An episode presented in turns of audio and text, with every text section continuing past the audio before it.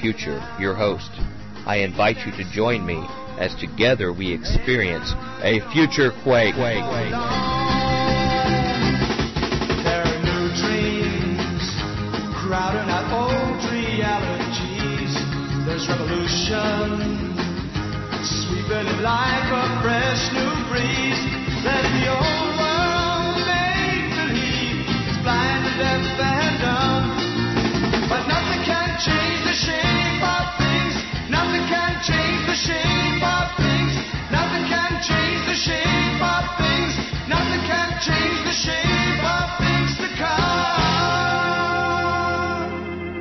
Welcome to the Future Quake Show. I am Dr. Future. And this is Tom. I'm Brief Bionic.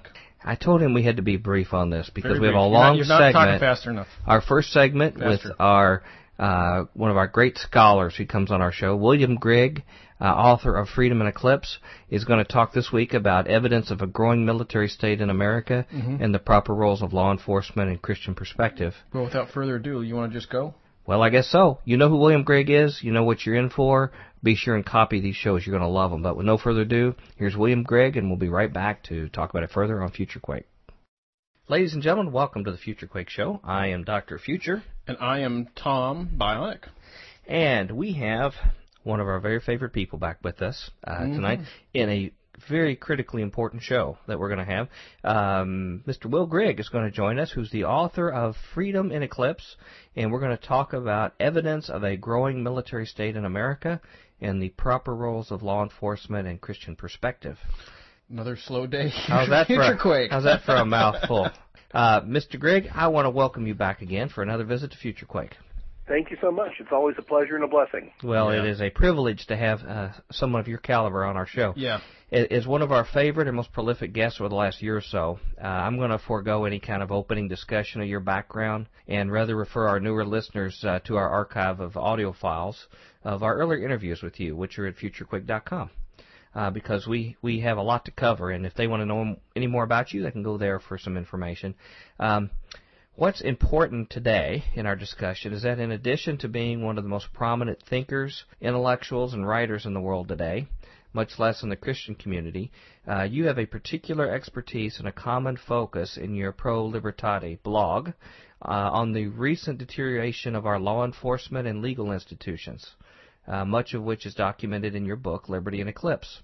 Uh, to begin our, excuse me, to uh, get get our regular listeners uh, up to speed here. Uh, some of the various bits of information we cover here will be uh, familiar to them in our discussion, have come up in earlier shows, uh, but we will be uh, putting this information in some historical and, and also newer developments into an overall framework in the discussion. So this is going to be an important show, of sort of putting a big picture together, and uh, with the help of uh, yourself uh, as one who has the foresight to see the big picture uh, this topic. And uh, for our listeners, I just want you to know this series of shows will be something that you're going to want to copy and to share with other people, uh, and to give out to those people who don't yet grasp the, the dire state of our country uh, right now, and uh, and what the Bible says our true roles as Christians are uh, about these issues, and how to address and relate to it. So that's my little opening preamble there, uh, Mr. Grigg. Uh, t- to begin by laying the foundations of our discussion regarding the role of law enforcement in society, could you define what you believe is the proper purpose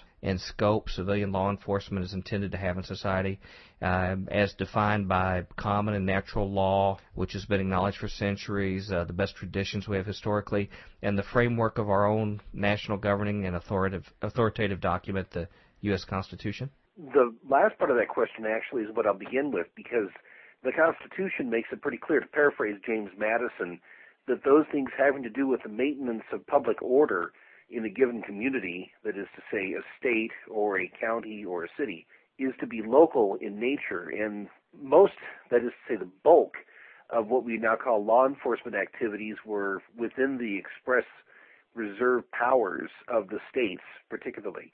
Uh, that's something that Madison pointed out when he said that the powers assigned by the Constitution to the general government, the central government, would be few and defined, and those remaining with the states would be numerous and indefinite. And among those numerous and indefinite powers will be all those pertaining to what we now call law enforcement. The way that law enforcement traditionally operated in our country for most of its history until about the 1920s was that somebody who was designated a peace officer would be a common citizen with the specialized function of supplementing the natural rights of the citizens to protect themselves through armed self-defense. Most of the frontier communities and even some of the communities that grew and expanded during the early and mid 19th century didn't have professional police forces. They would often have posses. You'd have a sheriff. The sheriff actually carries out an office which goes, uh, in terms of its roots, back into the antiquity of Anglo-Saxon tradition as the shireve, or the ruler of the shire. And the sheriff of a county was the paramount law enforcement officer as far as the government was concerned. And he would summon a posse into existence when it was necessary. He would deputize citizens as he saw fit to carry out their functions. But for the most part, he was simply acting as something of a supplemental safeguard, if you will, uh, to complement what the citizens did by way of protecting themselves. Mr. Grigg, can I, can I ask you then? It sounds a lot like that they would actually uh, draft citizens to do this role, much like a jury, where yes. where they were chosen to, to do an important role in determining guilt or innocence, which is an extremely important duty. But but the common citizen was found adequate, and in fact, the best choice for that. And it sounds like to me you, you have someone who, who properly knows and understands the enforcement of the law uh, and is in a proper position to pick other citizens to assist in that role, just like picking a jury.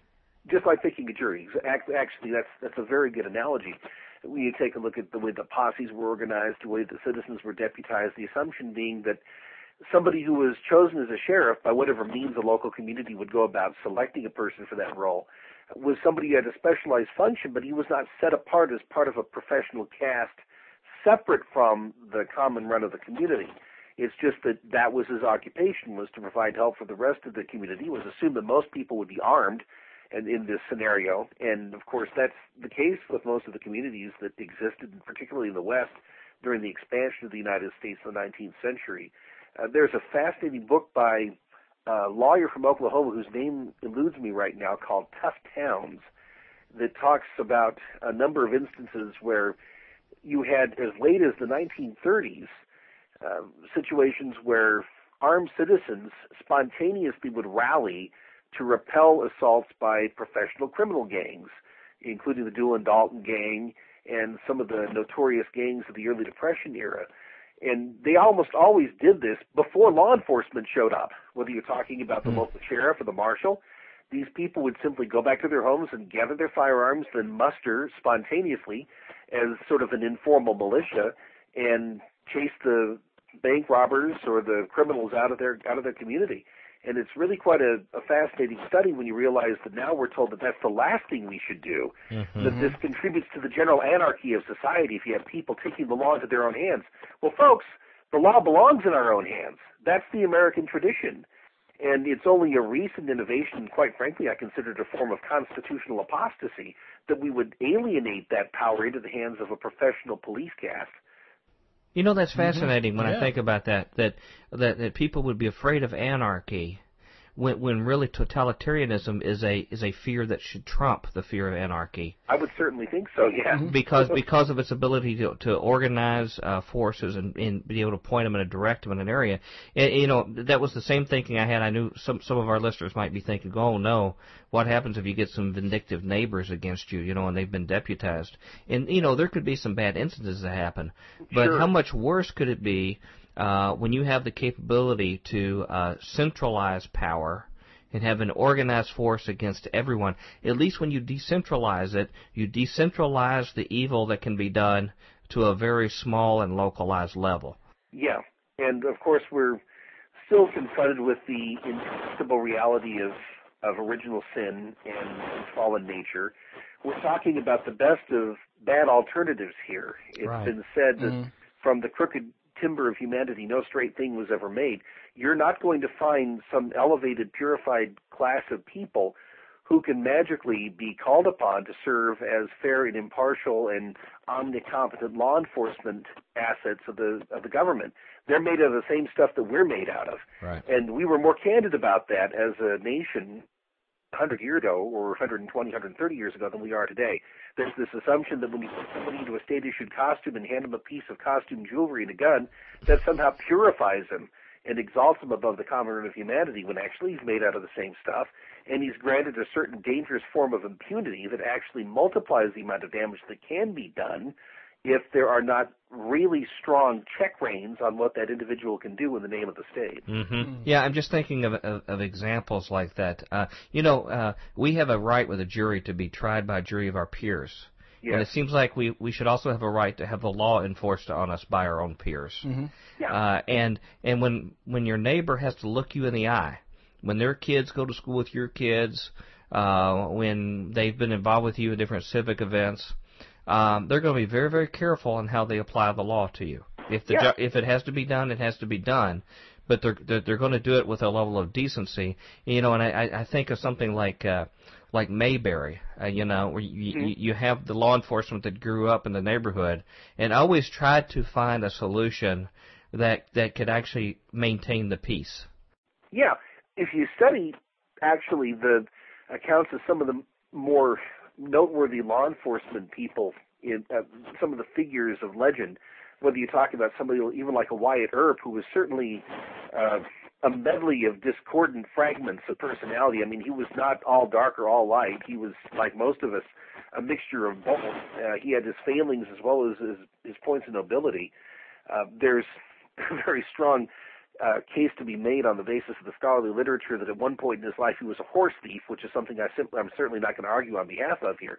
But if you take a look at, at the career of Wyatt Earp, when he was a, a police officer in Dodge, uh, he, one of the things that he was required to do was to police the streets. He would literally be handed a push broom and uh, a large uh, garbage receptacle, and he would police the streets and it was understood that uh, he would try to de-escalate a situation, and he became notorious for pistol whipping people as opposed to shooting them. He was perhaps a little bit too enthusiastic about sneaking up behind somebody and knocking him cold with the butt of a gun, but that of course stands in stark contrast with the idea that you should simply shoot somebody if there's some suspicion that that person's involved in some kind of illegal activity.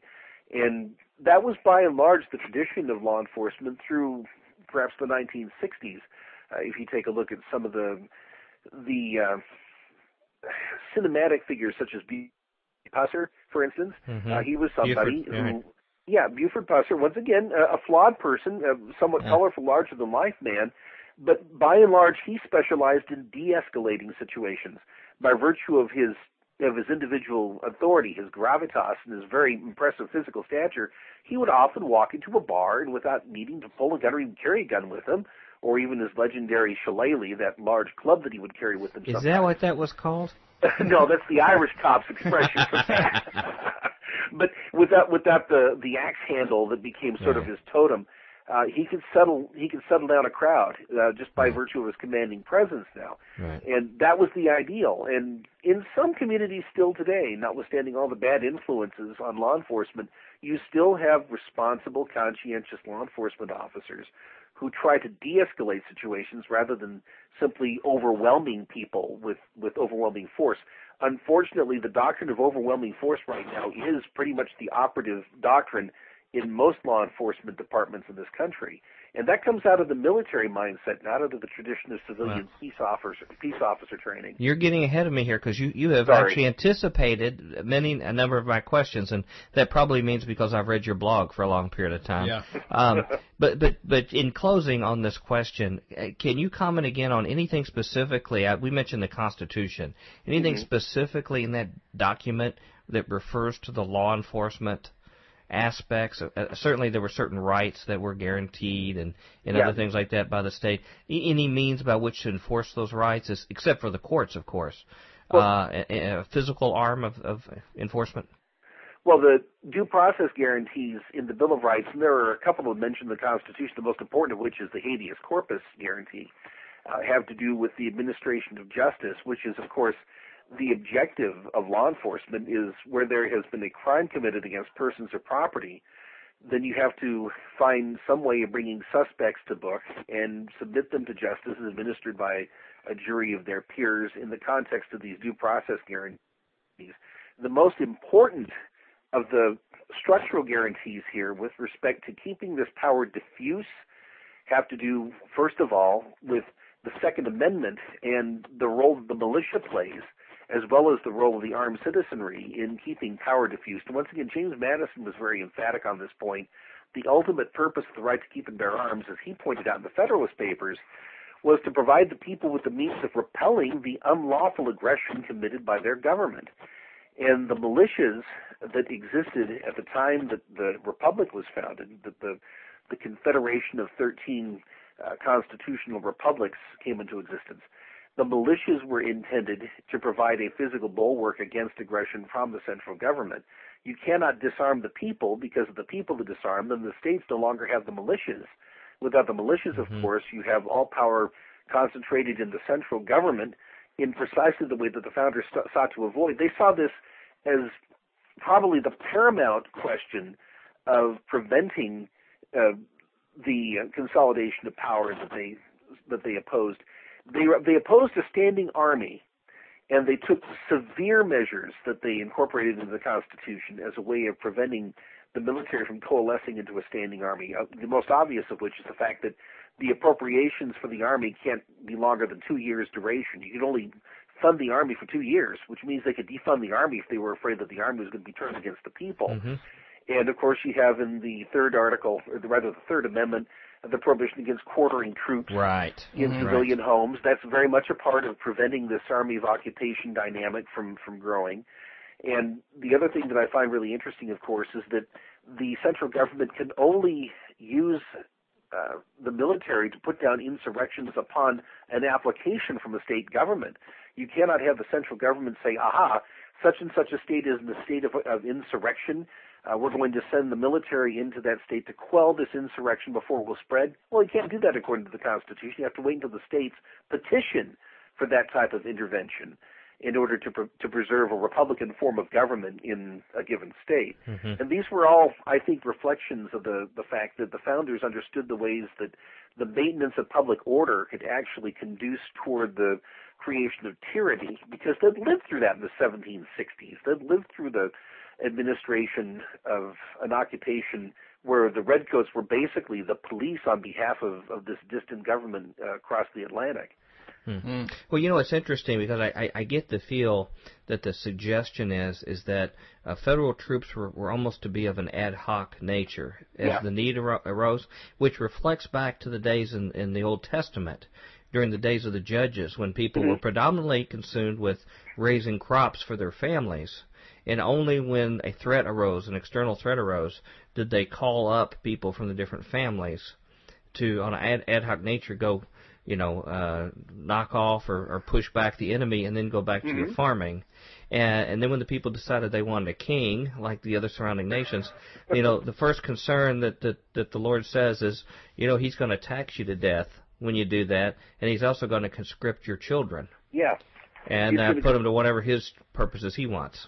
Yeah, exactly right. You had in the the pre uh, the pre monarchical period in ancient Israel, you had this loose confederacy of patriarchal tribes that were all subject to the to the laws that were dictated by God through Moses, and those laws were applied by judges. And you had the the priests who were administering the the rites of the law, and the other community that was somewhat similar in its organization uh, was ancient Rome in the very early years of its republic, where you would have primarily a, a quasi patriarchal system where from time to time somebody would be appointed a leader of this still rather diffuse and, and decentralized Roman society uh, for the purpose of leading the armies to battle. And then, like Cincinnatus, he would repudiate his power and put his hand back to the plow.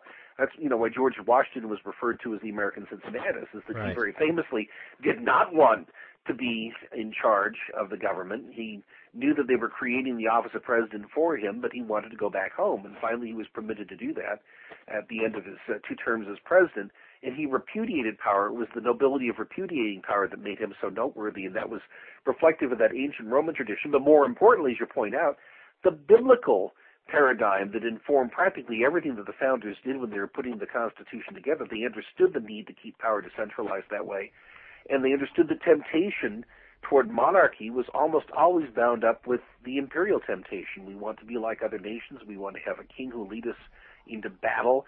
And with that comes radical changes, not only in the way that you treat other countries, but also in the way the power is organized domestically. And it always ends up with a government that, in some sense, is at war with the rights and liberties of the people it governs. And it only took a few kings. Here they had Saul, David, Solomon, and then his son Yep. to, to get the taxes and the oppression to be so overwhelming mm-hmm. that it resulted in a split of the kingdom be- Yeah. because they were just under, they were probably under worse oppression than what they had under Pharaoh in some aspects Yeah. by their own choice. Exactly hmm. right.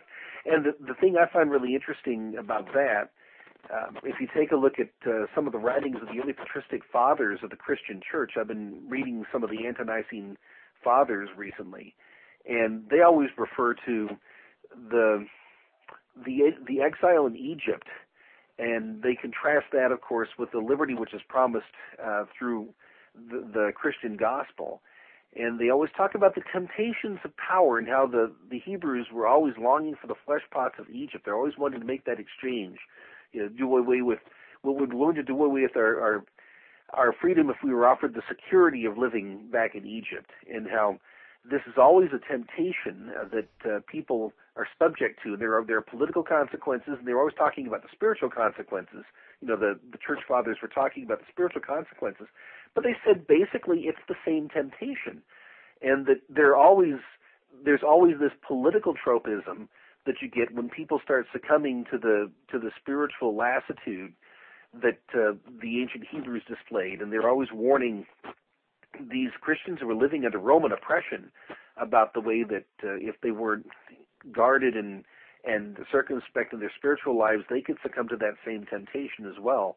And one of the really important parts of this discussion that's not necessarily something having to do specifically with law enforcement or with police mechanisms uh, is the understanding on the part of our founding fathers that there had to be a, a type of Christian virtue that informed the citizenry that uh, would be present that would prevent the consolidation of power that they were trying to avoid. They they understood that at at the foundation, the only thing really that will prevent a society from succumbing to tyranny uh, is spiritual discipline, and it's the type of sobriety that comes from understanding the truth and, and trying to seek and do God's will. Well, that'll be interesting because we want to talk about that near the end of our discussion. All right. But but it's interesting when you when you think about the pride that comes with the uh, the whole aspect of centrality of, of power. When you when you want a king, it starts with the pride because you you want to be respected amongst the other nations, and then the next step in that pride is to say I want to be imperialistic.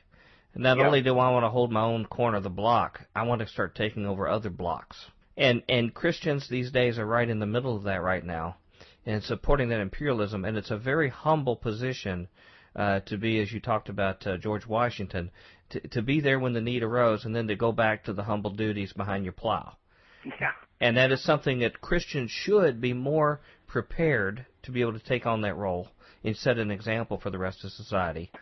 And unfortunately, I don't think we have. Yeah, I, it is a gift of God's grace, I believe, to have the type of spiritual character that would understand that true greatness comes from repudiating power and not accumulating it. And that's something that maybe one man in a millennium would understand. We just happen to have a man who was put here uh, in the the generous uh, economy of divine providence by the name of George Washington who understood that principle honestly.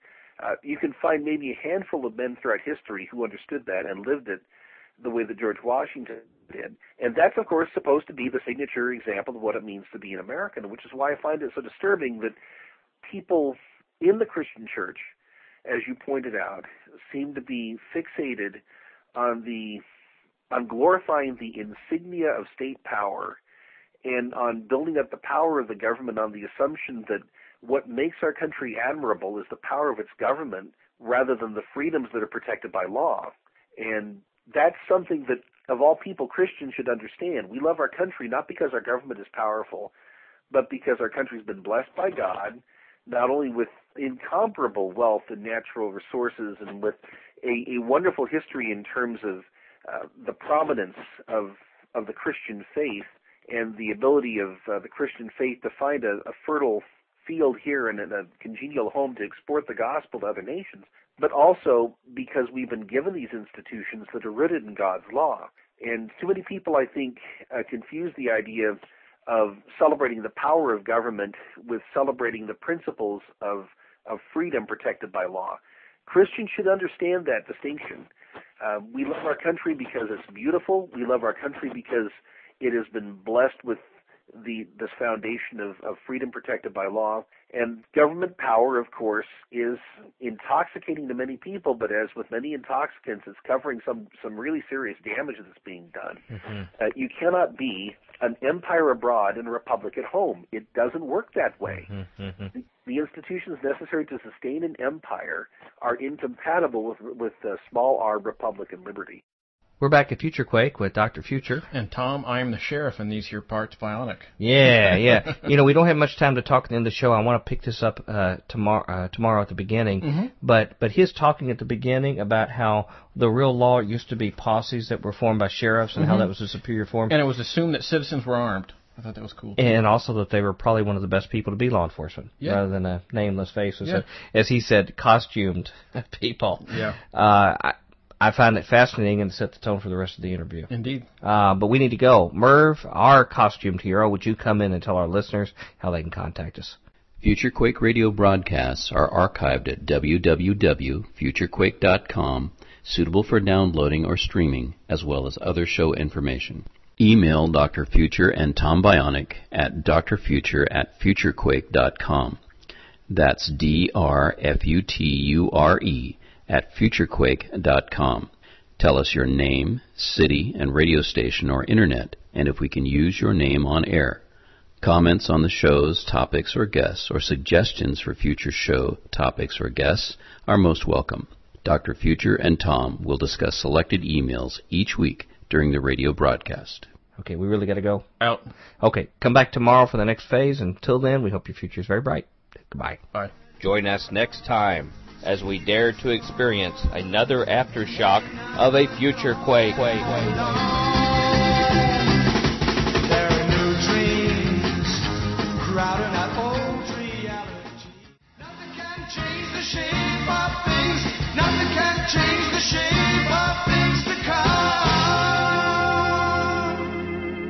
Welcome to the Tuesday edition of the Future Quake Show. I am Dr. Future. And I am the sheriff of these here parts, Tom Bionic. What's that make me? What am I like, uh, Miss Kitty or something like that? The NSA? I don't know. we had a great uh, section uh, of uh, interview yesterday with William Grigg, author of Freedom in Christ or Freedom in Eclipse, excuse me, mm-hmm. Liberty in Eclipse. Mm-hmm. I wrote down Freedom in Eclipse. My apologies. It's Liberty in Eclipse. Yeah. And Dum, Dum Spiro Pugno. Yeah, that's his little phrase there at the yeah. end, doesn't it? Do you know what it means? Uh, no. With the last breath, I will hope. Really? Yeah. Oh, wow. Yeah, that's on his blog, uh, the Pro Libertate blog at freedominourtime.blogspot.com. It is a must read if you have an opportunity to read it. Mm-hmm. Um, we talked about how uh, early law enforcement uh, basically comprised a sheriff and citizens who were basically deputized to help mm-hmm. bring about justice. And it was assumed, and how it worked. Yeah, and it was assumed that the citizens were going to be an integral part of that law enforcement uh, strata. You know, both being armed mm-hmm. and taking care of things.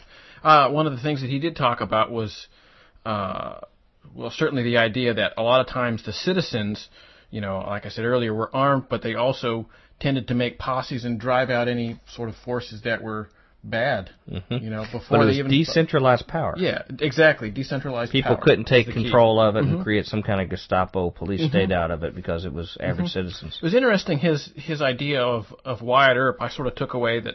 Uh, he brought up Wyatt Earp as sort of a flawed yet complex model of the idealized form of Republican government law enforcement, which is interesting. Yeah, yeah. This guy who maybe wasn't perfect, Definitely but was flawed. one of the people. Well, the key that he makes is that mm-hmm. is that when law enforcement is made up of a representative of your peers, uh, when it's decentralized, when it becomes like jury duty, like we talked about, mm-hmm. uh, I think that the possibility of justice goes up. There will be localized, uh, you know, uh, corruption and things like that, but not at least institutionalized corruption, mm-hmm. widespread. Well, it, the boss hogs stay pretty small bosses. I have a tendency to just listen to him talk because he sounds, he comes off saying all the things that I would like to say, but way smarter sounding. With a lot more syllables yeah, too. last like using words like lassitude yeah, and uh, you know various uh, unsundry uh, great words. that just if you can enjoy it for the vocabulary alone, I would recommend it. Yeah, I do. I In do. fact, let's have another dose of it. yeah. So with no further ado, here's the next segment of our interview with William Grigg, author of Liberty in Eclipse, and then we'll be right back to discuss it on FutureQuake. Th- That leads me into my next question because you, you focused on the, um, the the positive aspects of our heritage uh, that lasted and, and, and held us in good stead for, for many generations. But can you give us some historical examples before we talk about recent generations? But, but back in our history, some some historical events where, where U.S. federal force or, or troops were used aggressively against U.S. citizens. Uh, what were the black eyes we have back in our in our old history of our country, and why do you think those instances were unacceptable? I've written a great deal about the way that the constitutional guarantees that apply to all people were perverted or done away with altogether in the treatment of the conquered Indian nations, and the fact that a lot of the discussions we've been having recently about habeas corpus and whether uh, habeas corpus guarantees extend to everybody over whom the government claims jurisdiction uh, apply to uh, the Indians. That was a, a big debate about 120, 130 years ago. But you could go to the Wounded Knee massacre of 1890 for a really good example of people being systematically disarmed as part of uh, really the consummation of a series of betrayals that were set in motion decades earlier. Well, wait, weren't those weren't those people NDO fascist? so, so they were treated in the journalism, the yellow journalism of the time. They're India Yes. NDO fascists. Aboriginal fascists. They yeah. just they just plot in their own uh, little teepees to end up Yeah. all of us and to slit our Yeah, throats. The, Yeah. the, par- the parallels are really quite exact. And actually, if, if you go back and read Murray Rothbard's history of the American Revolution, uh, one of the points that he exhumed from reading a lot of the British journalism at the time was that the British government was using the, the threat of terrorism by the Indian tribes to justify the regimentation of the colonies, uh, leading up to the intolerable acts that, that precipitated the revolution. So that's an old trick, of course you know, finding finding the, the swarthy Aborigines or the or or the dusky skinned savagely bearded Mohammedans and using them as this eternal threat to justify expansion of government power. You're saying But- George W. didn't have a new thought when he came up with that? Sounds like you read. I, a I've, report I've from yet Iron to Mountain. I've yet to document yet a thought new, old, or or anywhere in between. But with respect to some of the other things that happened uh, in the 1920s, uh, you had right after World War One, which was, of course, World War One was a huge orgy of government growth, where you had uh, the government deputizing the federal government. Now, this is really problematic. Deputizing vigilance committees to root out what was called anti-American sentiments, which were, of course, uh, any sentiments that were seen as undermining the war effort. Now, this this started before the war began. That is to say, before the United States got involved in 1917. You had these so-called Americanism committees that were being used by the embryonic uh, Federal Bureau of Investigation to find out who the people were who were not on board with buying war bonds, uh, the people who were not uh, supporting the policy toward Germany, uh, people who seemed to be suspiciously sympathetic toward the Germans and so forth. This before war was declared on the Germans. And after the war began, things got that much worse. You actually had people being being lynched off of uh, railroad trestles in some communities by these government abetted mobs Whoa. that were under the direction of the so-called Justice Department. Then after that, of course, you had the big Red Scare, where a handful of, of genuinely radical people were used to to tarnish the reputation of just about anybody who was an immigrant. You had wholesale deportations of people, uh, most of whom were guilty of nothing more than than having come here at, at a bad time in in American history. And you go to the next decade. You know, you think about the poor celebrities like Red Skelton. You know they had to follow him or even the Lennon sisters. You know, wouldn't that be awful if, if they had been if they had been uh, uh, celebrities in the 1920s? They probably would have had to change their names. Lennon, McCartney, that kind of that kind of thing. The Marx Brothers.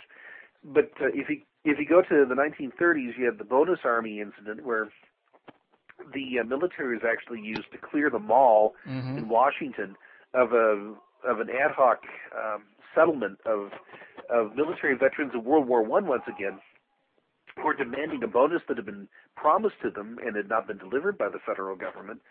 And you had people like uh, General Patton and General MacArthur being used to carry out this quasi law enforcement, quasi military operation against the so called bonus army.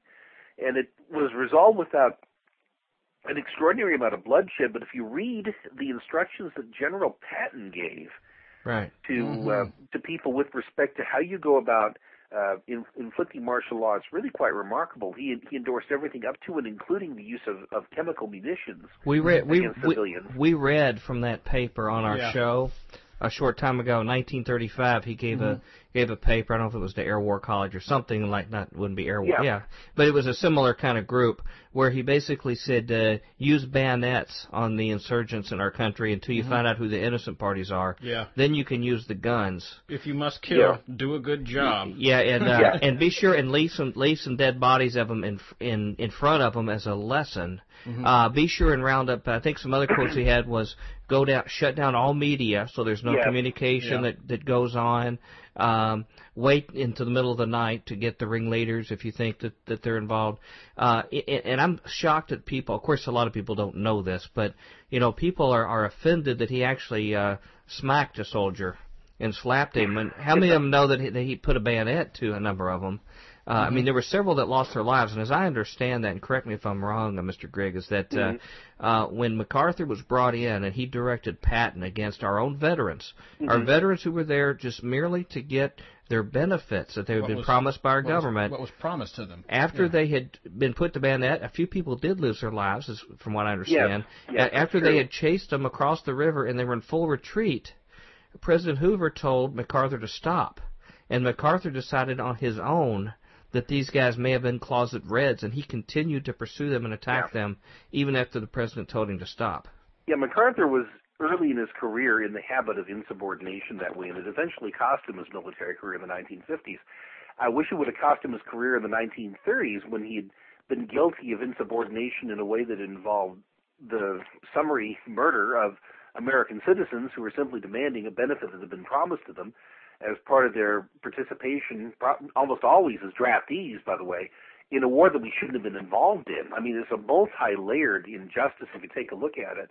And MacArthur's uh, already um, uh, obvious Caesarian tendencies there were, I think, a a really good illustration of exactly what our founding fathers sought to avoid. They wanted to prevent a circumstance where we would have military officials making policy of that sort and imposing it by the force of arms on the American citizenry. I mean, they had to they they'd live, they'd live with that during the colonial period. They'd seen how uh, Banastre Tarleton and some of the other notorious uh, British generals had treated Yeah. Americans who'd fallen into their hands.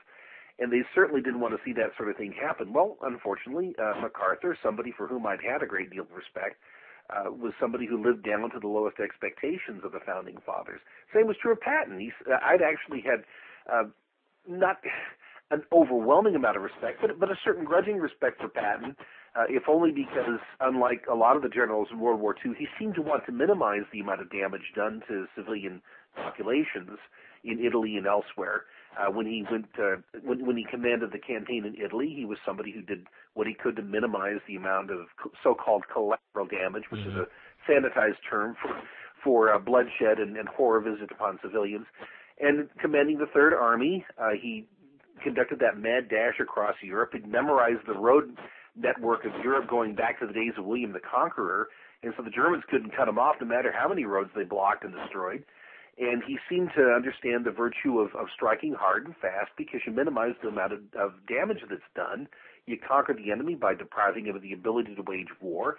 And after the war, when Eisenhower was killing hundreds of thousands of disarmed and completely helpless German POWs, uh, Patton uh, was actually uh, catching wind of some of the policies that were brewing at the time, and he opened out against that. Oh, that he had shown that that much solicitude for American civilians Right. and veterans in the 1930s. Well, the I Ger- can understand that. Well, the Germans had his respect. I mean, he respected Yeah. him very highly.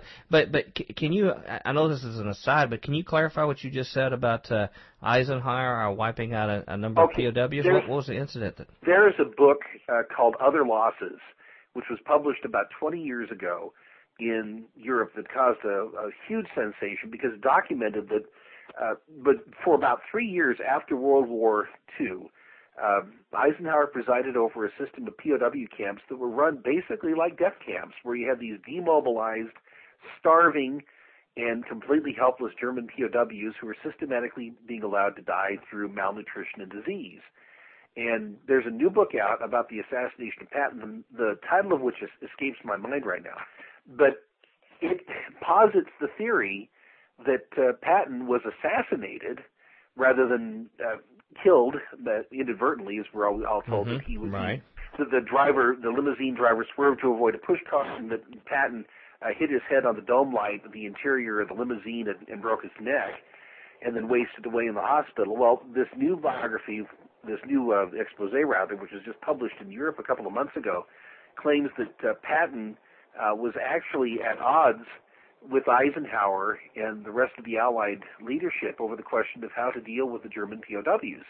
Uh, it was his opinion, Patton's opinion, that they should be treated with the customary uh, respect and huma- uh, humanity that had been displayed toward POWs historically in America's history, and that uh, Patton's actually been, was on record talking about how uh, while you're engaged in a battle, kill as many of the enemy as you can, but once they have surrendered, treat them the same way that you would expect to be treated if you ended mm-hmm. up in the enemy's hands. Yeah, these aren't war criminals you're talking about. You're just no, talking about not fighting. These are these are uh, these are conscripts. These are people who were No. uh, who were drafted by by the the German military and who served their their country as they understood it, and not really having much of a choice in the matter, and who at the end of the war uh, were demobilized. They were no longer in a position to fight, uh, who were allowed to to die in, in horrible conditions, the sort the likes of which uh, were really quite shocking. Uh, uh, the name of the author is uh, Bacque, B-L-A-Q-U-E, and the name of the book is Other Losses. It's sort of difficult to find, but if you go to a decent university library, you should be able to find it, and if you read it, it really is heartrending. Well, Wow. uh, Mal, I'll see if Sean Hannity carries that. Maybe he he has that, or some of our religious Rush, bookstores. maybe? Yeah. Um, it almost makes it makes it sad to look at the the flag in your church when you think about this, because I thought just bad guys uh, did this kind of thing. Yeah, well, we are all bad guys when we when when we allow Ding, ourselves ding, to be. We're all Yeah. we're all fallen. Uh, we're all subject to the to the reality of original sin, and that's something that comes to the forefront when it's coupled with government power, particularly in wartime. But anytime you've got people given largely unaccountable power, it will extract from their innermost being all those things that, uh, through the grace of God, we could be eventually made free of. But But the Like people say, who permitted them that power are also culpable. yes, And, and the same thing is true in a local church. If a local church deifies their pastor and sets them up on a pedestal and plays to their weaknesses of, of pride and ego, and then act shocked when when someone falls after they do that, I think there's a lot of blame that goes around. yeah, whether it's in a local fellowship or whether it's even in, in a nation state, uh, there, there, there's a lot of blame to go around. That's true for other nations that that set up their glorified hero, and it's true for the United States. Can, can I follow up on, on on this incident you talked about in the 1930s with the bonus army? Sure. Uh, there was a backlash uh, after that, after. Um, the the uh, assault on our veterans. Uh, there were other things going on, uh, growth of fascism in, in Europe, and it looked like it was very uh, po- very popular and very successful. And back in the back in the 30s, shortly after the Bonus Army incident, there were a group of uh, some of our beloved uh, industrial banking and political leaders who decided to uh, conduct their own fascist coup, coup yeah, on our own country. Um, and this attack of our own federal uh, troops on our, our veterans actually provided them fodder to possibly pull it off. And what I'm wondering is, w- uh, why would this earlier act against our citizenry create an environment that's ripe for such a brazen, uh, seditious governmental overthrow uh, attempt and response, regardless of their motives? Do, do you know where I'm getting from with that? In other words, the, the attack, the, the overwhelming attack against citizens, created an opportunity to justify a seditious overthrow of our of our country. And, and co-opted by people who had their own motives, but would actually use this to, to, to boomerang against the American public. Well, that's actually a fairly common trick where you have people who are acting as both the arsonists and the fire department. That's nothing new in history, and that's Hmm. certainly something that we can see as a leitmotif in some of the more unfortunate mm-hmm. corners of the history of our own country. Well, these people I- still seem separated. I mean, you know, there were still different camps vying for power. Yeah. But the excess of one created an opportunity for the other one. Yeah, but, but they were vying for power, and they were vying for power that would have been organized in exactly the same way. Because at the same time, Right, you had right. these in, these industrialists, and you can you can see where some of the some of the more notorious families of recent vintage, such as the Bush dynasty, were implicated in that embryonic and abortive putsch. That's right. Uh, but you see that uh, they would have organized, or rather, they would have maintained the machinery of power that had been created first during the Woodrow Wilson administration uh, under the uh, aegis of Bernard Baruch, who was the head of the War Industries Board at the time. And then it was uh, basically recast as the mechanism for fighting the moral equivalent of war in this great emergency that was the Great Depression.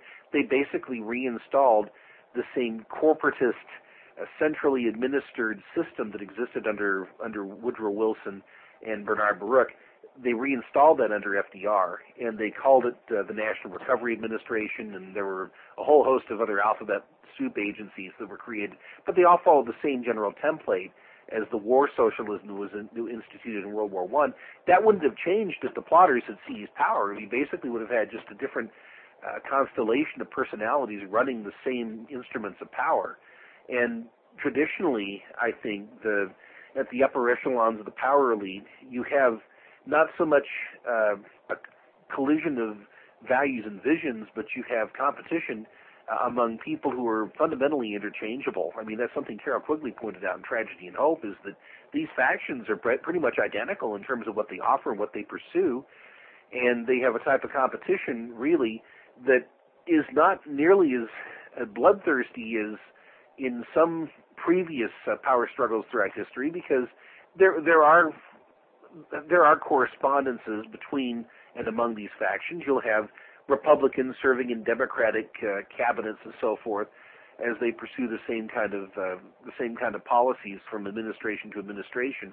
And I think that if the coup plotters had come to power in the late 1930s and somehow managed to to uh, dislodge FDR, uh, that FDR wouldn't have been uh, uh, wheeled up in front of a, a wall and put put to death by a firing squad. I think uh, he would have been given a very comfortable sinecure somewhere, and they probably would have kept the coup plotters, the success, the, the successful coup plotters, probably would have kept many of the the top echelon people in power. It's just you would have had you know administration to be like a hostile takeover. Right. But but, You know? but but but what I sense from what you said at the beginning is that a way to curtail that kind of activity is not by having a strong central uh, force, uh, Yeah. police force, but actually the decentralized uh, model that you showed in our early days is probably the most effective way to stop that. When it is so completely unorganized and decentralized that it's not really practical to try Yeah. to, to, to assemble those kind of people because it's been so disseminated the power. Yeah, not only not only is it impractical, it's not particularly an appetizing prospect to people who are attracted to power. If the only thing you win when you win the presidency is the responsibility to guarantee the rights of people with whom you disagree about everything, then why would you covet that if you're somebody who's looking to in, in looking to exercise power? If you lust for power, and the only authority you're given is basically to protect the rights of everybody equally, then that's not an office that would appeal to you. But we've created in the presidency this monstrosity of centralized power that naturally appeals to people of a megalomaniacal cast of mind. And the thing that uh, the police power, the role that the police power plays in all this, is that now this is one of those instruments which is basically controlled by the executive branch of the federal government, whereas before, uh, even perhaps as late as the 1960s, it was understood that every community had a decentralized and locally accountable police force. That the the president of the United States really didn't have the ability to to muster this huge uh, internal uh, this huge apparatus of internal repression. He really didn't have that luxury until fairly recently. Uh, there were episodes, there were instances in their history during the war between the states, for instance. Um, Abraham Lincoln's uh, uh, Secretary of War once boasted that he could ring a bell and have anybody in the country arrested, and he said that not even the Queen of England had that type of power. Mm-hmm. But that was that was an anomaly, an anomaly for that period. And between um, the end of Reconstruction, so-called, in 1868, and the beginning of World War One, there was actually a great deal of relative uh, civility in our domestic affairs. Of course, if you don't talk about what was going on with the Indians at the time, if you just talk about what happened uh, within uh, the the mainstream of American life, uh, the government was really kept at, on a very short leash, and it didn't start to develop these metastasizing police powers until World War One. And that goes back to the point you made earlier about the temptations and pitfalls of war, and how they always enhance uh, wars always enhance the powers of government, the arbitrary powers of government. And also sticking your nose in uh, places where it doesn't belong. Yeah. When, when Wilson wants to make us an internationalist, and suddenly we we take on the international woes and worries when you become internationalist. You, you mentioned that the latter 1800s being a time uh, that was relatively tranquil. There was tremendous progress that was made in science and standard of living. Yeah. There was still much that had to be done as far as organized labor and things, but there were there were there were things that were improving the the lots of people even in the industrial age. There were pluses and minuses there, but it was a time of great increase in education, of discovery, of in, of invention, uh, and we did interact with people around the world, but it was through peaceful endeavors. It was through commerce. It was through the arts. It was through exchange of ideas.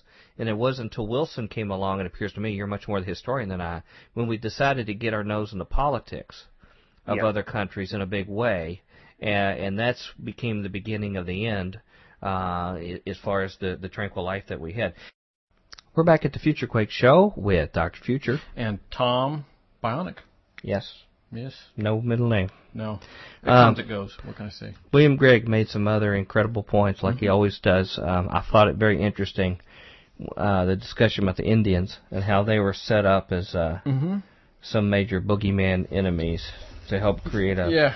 What did Police you, state. It was either you or you or brother Grigg called them Indio fascists. Yeah, that was my term. Yeah, that was, that was because it was very apropos. clear the way he was describing that how we have branded another foreign ethnic group Mm-hmm.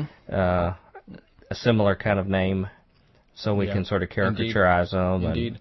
I wonder if the Americanism committees that he talked about in World War One uh, could be called Germano-fascists, or you know, I don't know. I'll have to look into that. I, that's the first Huh. I'd heard of it. I don't Yeah. know anything about it. Yeah, um, I, I, I found uh, the perspective that history will give give you will will make things very very clear. Uh, this whole thing about uh, Eisenhower killing German POWs is I'm something I got to to look into more. book. Yeah. Yeah. Well, uh, speaking of uh, people who have, have a reign of terror, let's bring in uh, Merv. Merv, would you tell our listeners how they can find out more about Future Quake? Future Quake radio broadcasts are archived at www.futurequake.com, suitable for downloading or streaming, as well as other show information. Email Dr. Future and Tom Bionic at drfuture at futurequake.com. That's D-R-F-U-T-U-R-E at futurequake.com. Tell us your name, city, and radio station or internet, and if we can use your name on air. Comments on the show's topics or guests, or suggestions for future show topics or guests are most welcome. Dr. Future and Tom will discuss selected emails each week during the radio broadcast. Okay, it's that time. All right, man. Let's hit it. Come back tomorrow for another great segment with William Grigg. And until then, we hope your future is very bright. Have a good day. I'm the law on these here parts. Join us next time as we dare to experience another aftershock of a future quake. There are new dreams. Nothing can change the shape of things. Nothing can change the shape of things to come. Welcome to the Wednesday edition of the Future Quake Show. I am Dr. Future. And I am Tom, no middle name, Bionic. Yeah. Well, we uh, It's had another great episode yesterday, and Yeah. we're getting ready for a next one with William Grigg. It's uh. It's, I wish we had like 18 hours a day we could be on. wow. He might not appreciate that. Like, you know, like Reverend Gene Scott dinner. used to have, you know, he was on like 6 Uh-huh. hours a day. Dude, and then he played after he got to a certain point. He played reruns. Yeah, get on the phones. Get on the phones. Give me your 24 money. hours a day. Yeah. Yeah. Well, um, What do you think? Any other comments about yesterday before we get into our interview? We don't have much time, Man. like Jack Bauer says. Yeah, I'd like to see. I'd like to get out uh, other losses. That you know, that's one thing we talked about real briefly. Other Mhm. losses. That book about Eisenhower and the Read, concentration camps. read these history books. Read Yeah. the history books. You don't find out. You'll Mhm. completely change your look at, at ourselves and our country. And uh, our teacher today is William Grigg, and he's going to teach us more about uh, the growing military state in America. So, with no further ado, here's William Grigg, and we'll be right back to pick it up here at Future Quake. Can, you briefly comment on? Um, you mentioned the 1960s, how things started to change. Yeah. Did the role of civilian law enforcement and how it was used by federal authorities change further in the 1960s, and why did you think think that it did so? That was an outgrowth, really, of the Great Society, where we had this uh, arsonist and the firefighter dynamic playing out with the Wilson, the the John administration using these huge conduits of subsidies, such as these the old OEO, the Office for Economic Organ, let's see, Office of Economic uh, Organization, I believe it was called OEO. They, are they restarting that organization? Oh, they, I'm sure they are, but I'm trying to track down what the new acronym would be. But with all those The O's, o, all those O's in it, I would think would be very Yeah. popular. the Office of it, the Office Old. of Economic Opportunity. That was the. the All name right, of yeah. But they they were p- literally pouring these gushers of funding into these radical groups that were helping to mobilize and and uh, make more militant some of the street radical groups at the time. And at the same time, you have the LEAA, the Law Enforcement Assistance Administration, that was being used to federalize law enforcement. Uh, it was in 1968 that you had the first SWAT team formed in Los Angeles in the LAPD, and this was done with the help of the federal government. Although at the time, uh, uh, Daryl Gates, who went on to become the chief of of the uh, LAPD, uh, was the founder of the SWAT program, and he understood that it was supposed to be something that would be used in genuinely exceptional circumstances, and that uh, they would be considered a failure if these people actually got involved in an armed confrontation. That they were there primarily to protect civilian life and to rescue hostages who might find themselves caught in a crossfire, but they were not. They were to be used only in hmm. genuine emergencies.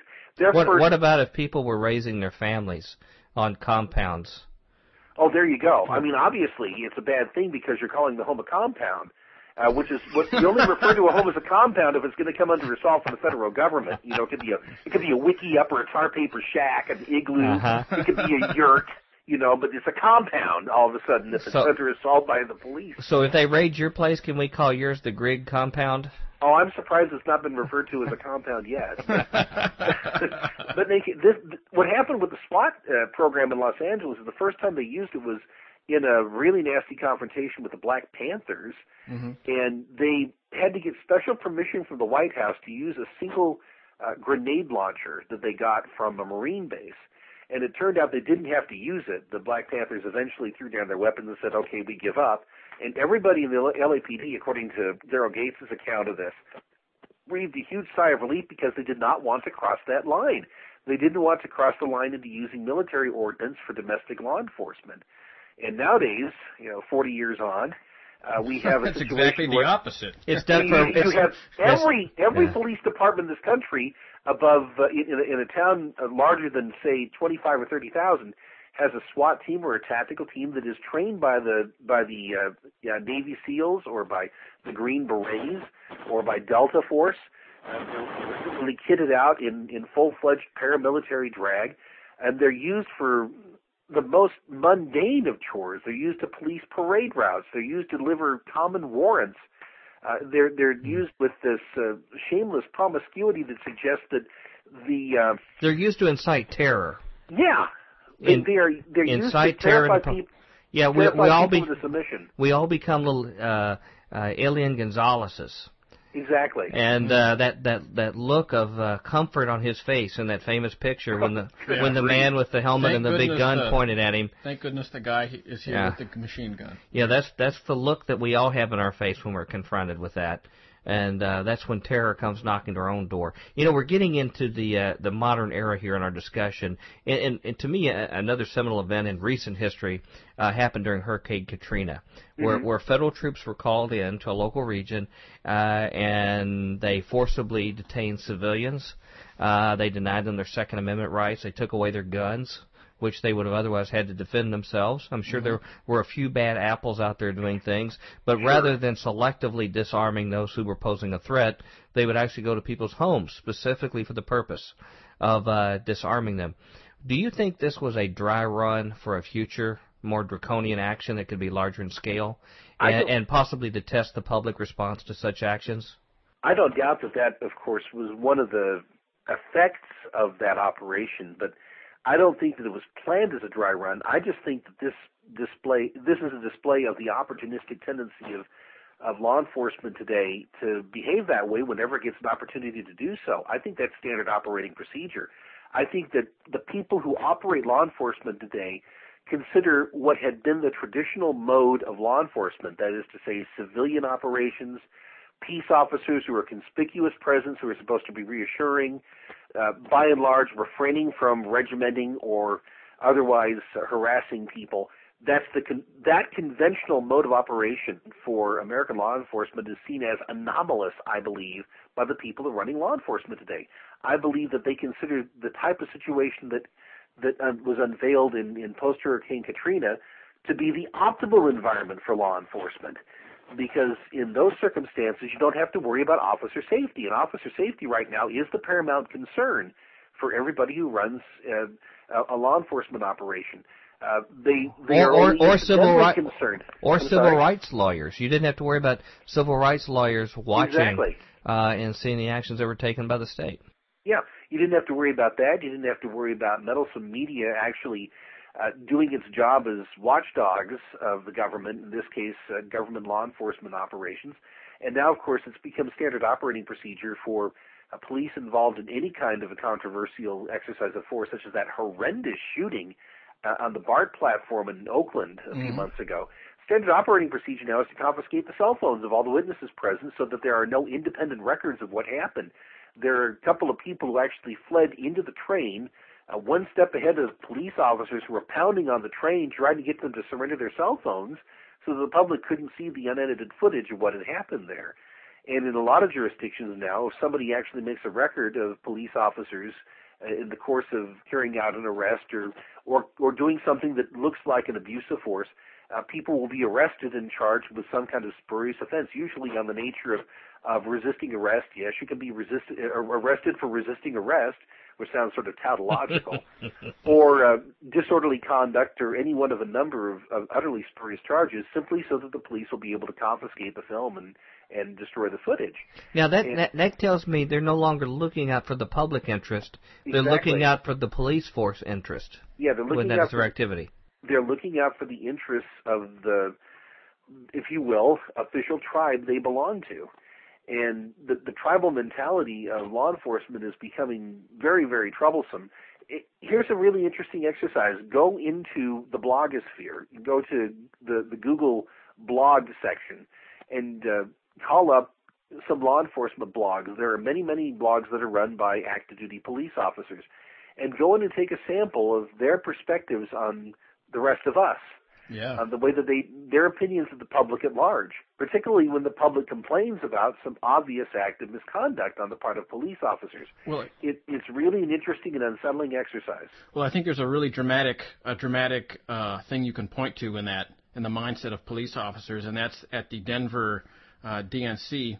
There was a shirt that was passed out post rally among the police that was, you know, sold for profit that said, uh, "We wake up early to beat the crowds." Yeah, Yeah. exactly. Right. With this picture of this this hypertrophied knuckle dragger with a, with a club in his hand, uh, salivating at the prospect of being able to beat people down.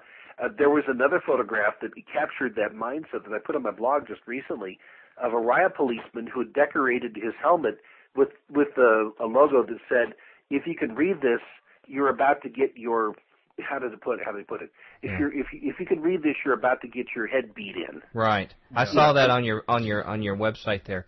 Uh, there there's one point I'd like to make just in, in closing because I want to I want to get into the psyche of the of at least some portion of the law enforcement community. But in, in, in closing on the Katrina event, you know, we, we saw some what people would call corners cut on civil rights, and and and people would say, particularly Christians, would say, well, you know, that was a special circumstance. Those were a special crisis circumstance.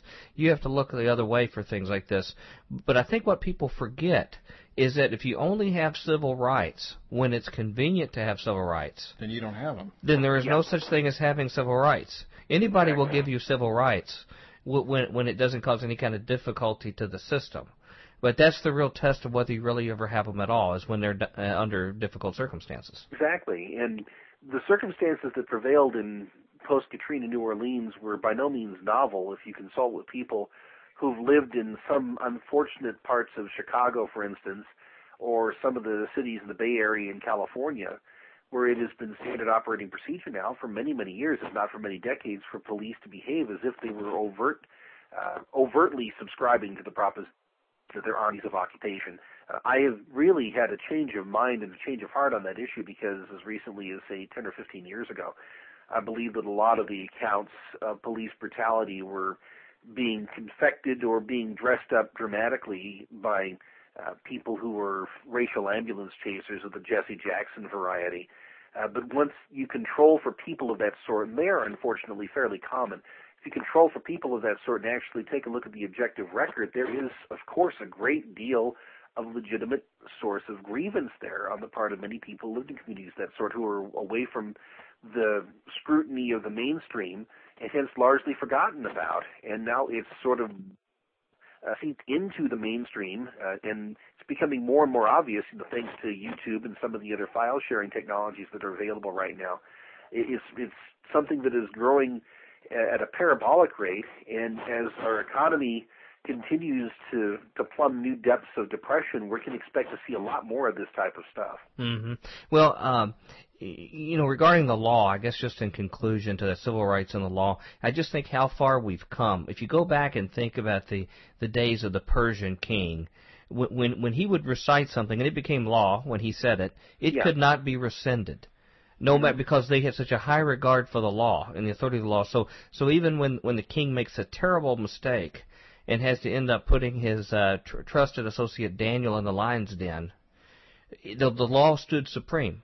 Daniel mm-hmm. still had to go into the lion's den because the law was kept in awe. Uh, and in fact, even the children of Israel kept a, a wonderful position in the state of the law. In fact, maybe in some ways they, they got too legalistic with the law, but th- there was yeah. there was a profound there was a profound respect for the law, even when it impacted your own family members. When they were subject to punishment, uh, the law had to be respected, and now we have a blatant disregard of it. But but but on to the, the, this concept of the psyche, how the psyche is changing within the police department. I, would like to suggest to you, um, Mr. Grigg, to sometime check out again the movie The Blob, the original one with mm-hmm. Steve McQueen. Uh, yeah. I just happened to have that on in the background on the TV the other day. I'd never seen the original. There's two policemen in there, and they are really microcosms or or, or mm-hmm. the prototypes of of the two camps that we have in law enforcement today. You had one who was very sympathetic to the young people who were the stars of the movie, always trying to give them a chance, knew them personally, it mixed with them personally, found out what they did. Uh, when they were doing something wrong, he would very gently tell them they better knock it off, you know. Yeah. He, but he knew their families. He was always trying to get to the bottom of what was going on. And then you had you, you had this other policeman who, who who knew that all of these young people were bad apples. and, and anything happened, you know, here here you've got this monster, you know, killing people and tearing up, and they were blaming the young people for everything that went on because he knew they were bad seed. And it get, got to the point where w- whether they would believe and trust the word of this teenager, Steve McQueen, and you had these two policemen fall in two camps. Mm. One with the presumption that this common citizen could be trusted with his word, and the other one who, whose default position was that he could not be trusted. Wow. And I find that that really is where we've fallen in the state of our of, of our own uh, law enforcement right now. You know, I mentioned Andy Griffith earlier. You know, you had an environment where you had law enforcement officials who lived amongst the people, knew them personally, knew their little traits and picadillos mm-hmm. and like you said, tried to do the least disruptive way of maintaining the peace. Uh, and, yeah. and resolving it because they got engaged in the people and what was for the best wishes of the entire community uh, long, long term. C- can you give us some more? And I know you've written a lot about this, but give us a very succinct understanding of what has changed in the mindset of at least a disturbing portion of our law enforcement community. I think that the best way of illustrating that is by referring to the case of Ramon Perez in Austin, Texas. He's somebody who had been a successful businessman in his 20s and 30s and went on to become a lay minister for an evangelical church in Austin, Texas. Wonderful man. He was the father of a homeschooling family of, I believe, four children. When he was 39 or 40, he decided that he wanted to become a police officer because he wanted to serve the public. He lived in a particular neighborhood there that had some problems with crime. And so he filled out an application. He was accepted as a very late blooming cadet at the police academy. And he was immediately embraced by his fellow cadets as somebody who was an exemplary leader, somebody who led by example, not a man of many words, but he simply did what was necessary, studied and mastered all of his courses, uh, was in the very top uh, echelon in all the physical fitness tests, which is an accomplishment when you're competing with a bunch of teenagers and young 20 year olds, yeah. and you're almost 40. But he was the highest ranked cadet come out of the academy, and he won an award for leadership. And with that behind him, he was uh, brought on as a probationary officer at the Austin PD. And within a couple of months, he was washed out. Not because of anything he'd done wrong, but because he took the Constitution seriously, because as a Christian, he understood that as a minister of the law, he had a responsibility to protect the rights of everybody, including people who were accused of crimes. Specifically, he found himself at that least appetizing of all police calls, a domestic violence call involving an elderly couple. Uh, we're talking about people who are in the later part of their seventh or early part of their eighth decades, in the late 60s, early 70s. Mm. Uh, one of them, the man in question, apparently had roughed up his wife, which is a horrible thing to do. She called the police. The police don't like answering those calls. Who would? And uh, he showed up. Uh, Ramon Perez is the first responder, and he saw the the elderly man out on the sidewalk, uh, pacing back and forth in a very agitated state. Just then, uh, Ramon Perez's uh, superior showed up and uh, told him that it was necessary to tase the elderly man because he wasn't cooperating uh, with the police. He wasn't subjecting himself to arrest. He was resisting, so he said, "You need to tase him." And Ramon Perez, uh, Officer Perez, said, "Well, no, that won't be necessary. I don't think that it's necessary to tase this this elderly man uh, because he's not putting up violent resistance. He's simply uh, not cooperating. I think we can take him in using soft hand tactics." And so uh, Officer Perez approached the man and spoke with him briefly and said, look, we need to get this cleared up. Why don't you come down? We're going to have to arrest you. It's just a question of how we do it. Uh, why don't you come down to the station? We'll fill out a report. We'll see if we can get this taken care of because chances are it's a misunderstanding. We can clear it up. And so intervening that way, he was able to take the man into custody and they were able to clear up the domestic violence charge. However, uh, within a week, a black mark was entered on Officer Perez's record. Why? He had, he had disregarded the order of superior to use his taser. Now, a taser, of course, is an implement of electroshock torture. It uses 50,000 watts in order to incapacitate the person on the receiving end of the shock. And when you're administering a shock of that magnitude to a man in frail health in his late 60s, early 70s, it can be fatal. Furthermore, the department's official policy, as spelled out clearly in their manuals, did not authorize the use of taser uh, as the taser as a way of uh, bringing into custody somebody who was not putting up violent resistance. And so Officer Perez was in the right. He was standing with the side of the angels as far as the Austin PD's policies were concerned, certainly where the Constitution was concerned. But because he'd violated the order and he disregarded the order of a superior officer, he was looked upon as problematic. So he was given a psychiatric evaluation. And it was determined in the course of the psychiatric evaluation that uh, Officer Perez had rigid beliefs about right and wrong that made him incompatible with police service. And so he wow. was very quickly flushed out of the Austin PD for not carrying out an unlawful order, for refusing to carry out an unconstitutional order, and for having rigid concepts of right and wrong that that that uh, made it impossible for him to carry out these illegal orders. He was washed out of the Austin PD. That is a department that is chock full of abusive officers who routinely commit offenses against uh, the rights and dignity of, of criminal suspects as well as people who are innocent bystanders. The Austin PD has been under under all kinds of um, of uh, federal scrutiny by the Justice Department for its because of its well-earned reputation for brutality. Those people make the grade. Uh, Ramon Perez, a conscientious constitutionalist and Christian father, didn't make the grade. Somebody who was trying to live up to the best traditions of the the peace officer was flushed out of that position within a couple of months of being brought on board. Now that's a really good illustration of the way that the mindset has changed mm-hmm. now. It's entirely positivist. What really matters in the minds of most of the people who are in law enforcement today, uh, below I'd say the age of maybe 35 or so, is simply maintaining their position. And in order to do that, you simply have to carry out the orders of your superiors, irrespective of the specific legality or constitutionality of the given order. Now, now the silver lining for him may be that although he he lost his vocation and the challenges that come with taking care of his family, maybe he left before he's forced to actually have to pull a gun on somebody in order to have to shoot them. Uh, you know, and be a point where there's a gun in his back to do it. But but the sad thing in a community like that is is what kind of civic people could ever stand up and protest something like that in the community when they know they have that kind of uh, stormtrooper mentality, the police force. Their days exactly. would be very short if anyone tried to come up and uh, stand against them because, as you have well documented in your blog, we've had governors who've been set up with packages that were uh, put on their their doorstep that they had absolutely nothing to do with, and their houses broken into, their dogs killed, their families terrorized. Mm-hmm. Uh, yeah. And it's the kind of thing we used to read about in communist Russia happening, and we would just shake our heads and think how how horrible those poor souls must be have to live under such a totalitarian state. Uh, now it's just on, on a regular police ink blotter uh, yeah. in, in regular news. There, there's an area that you cover uh, very uniquely in your blog, and I and I, I just got to recommend to everybody to please check out your blog. It's at freedominourtime.blogspot.com. Uh, but but it's regarding the war on drugs. Uh, can you talk about how the contradictory and inconsistent war on drugs has created an environment that behooves the local and national law enforcement to make sure the underground market is sustained in drugs? All that any kind of prohibition manages to accomplish in an economic sense, all that prohibition does is create a huge economic incentive for bootleggers.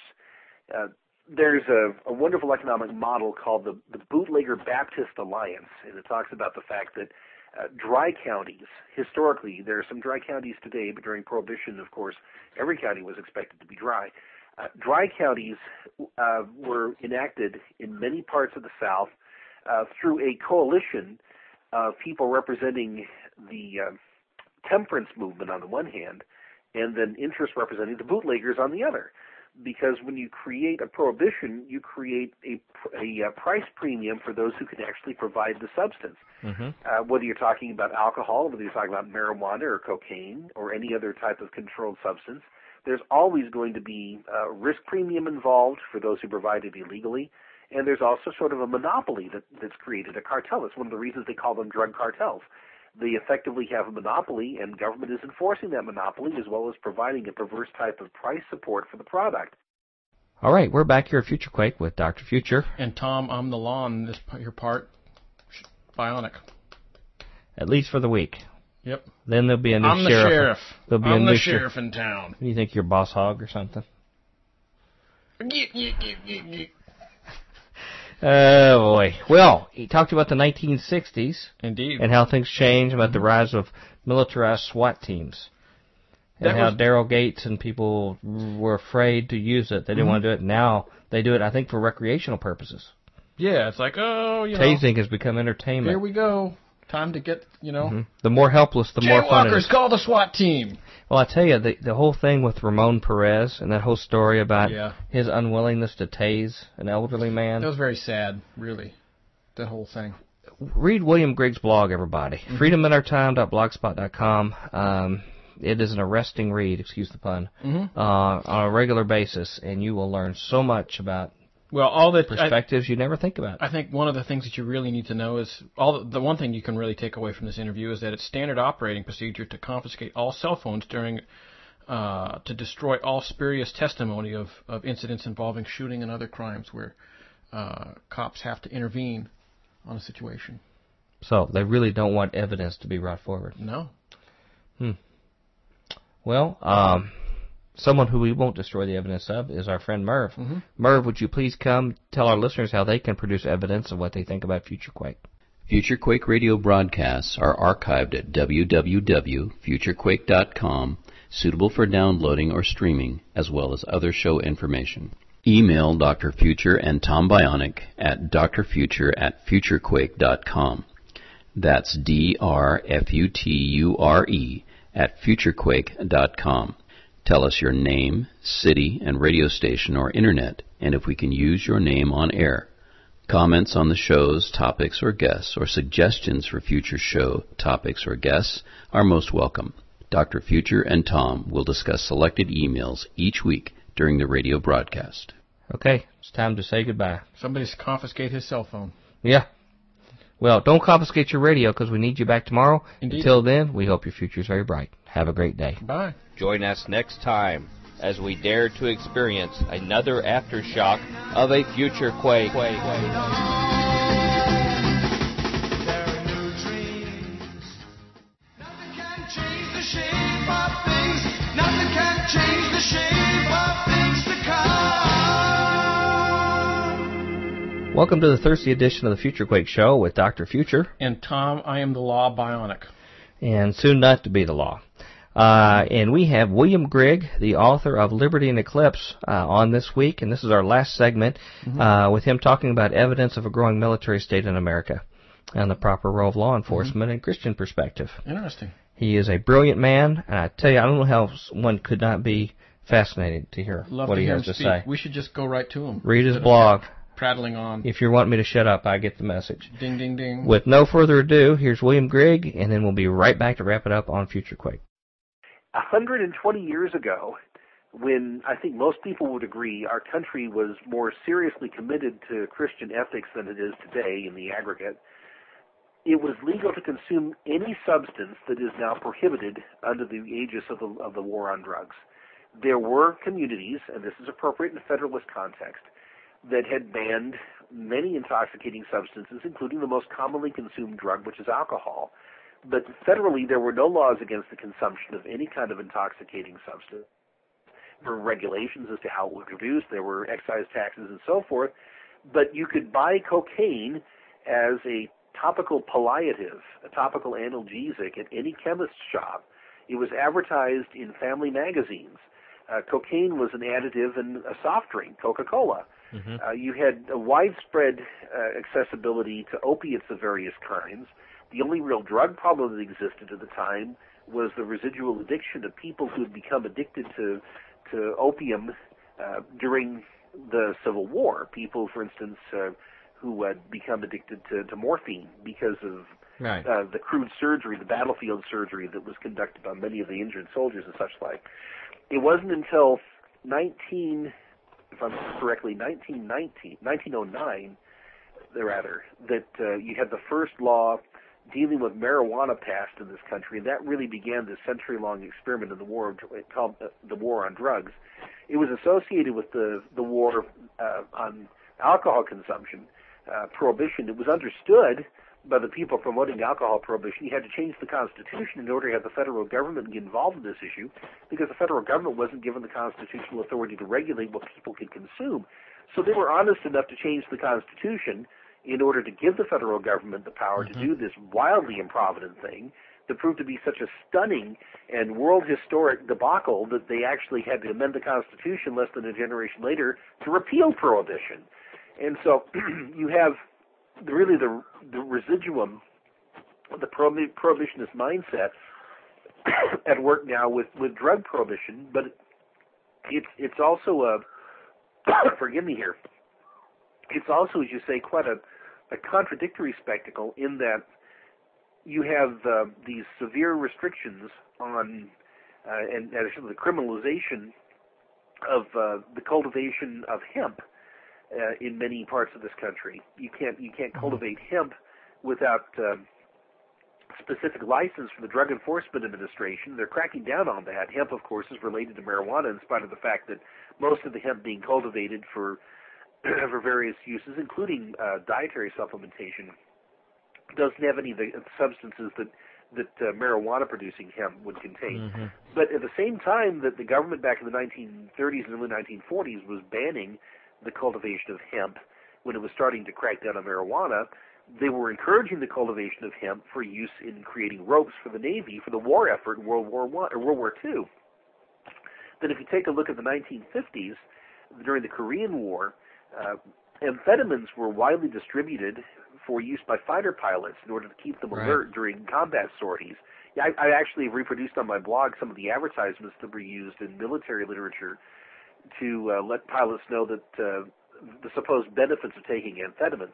In mind, I have nothing to do with any of this stuff. I don't smoke or drink at, at all. I'm a complete teetotaler. My only vice really is sugar, uh, which is a which is a crop that the government subsidizes the way it subsidizes tobacco. Incidentally, you're probably better off. You're probably better off, uh, as perverse as this might sound, uh, taking uh, taking any of the forbidden substances than you are eating, you know, consuming sugar the way that most Americans consume it. I don't recommend I don't recommend consuming any of it.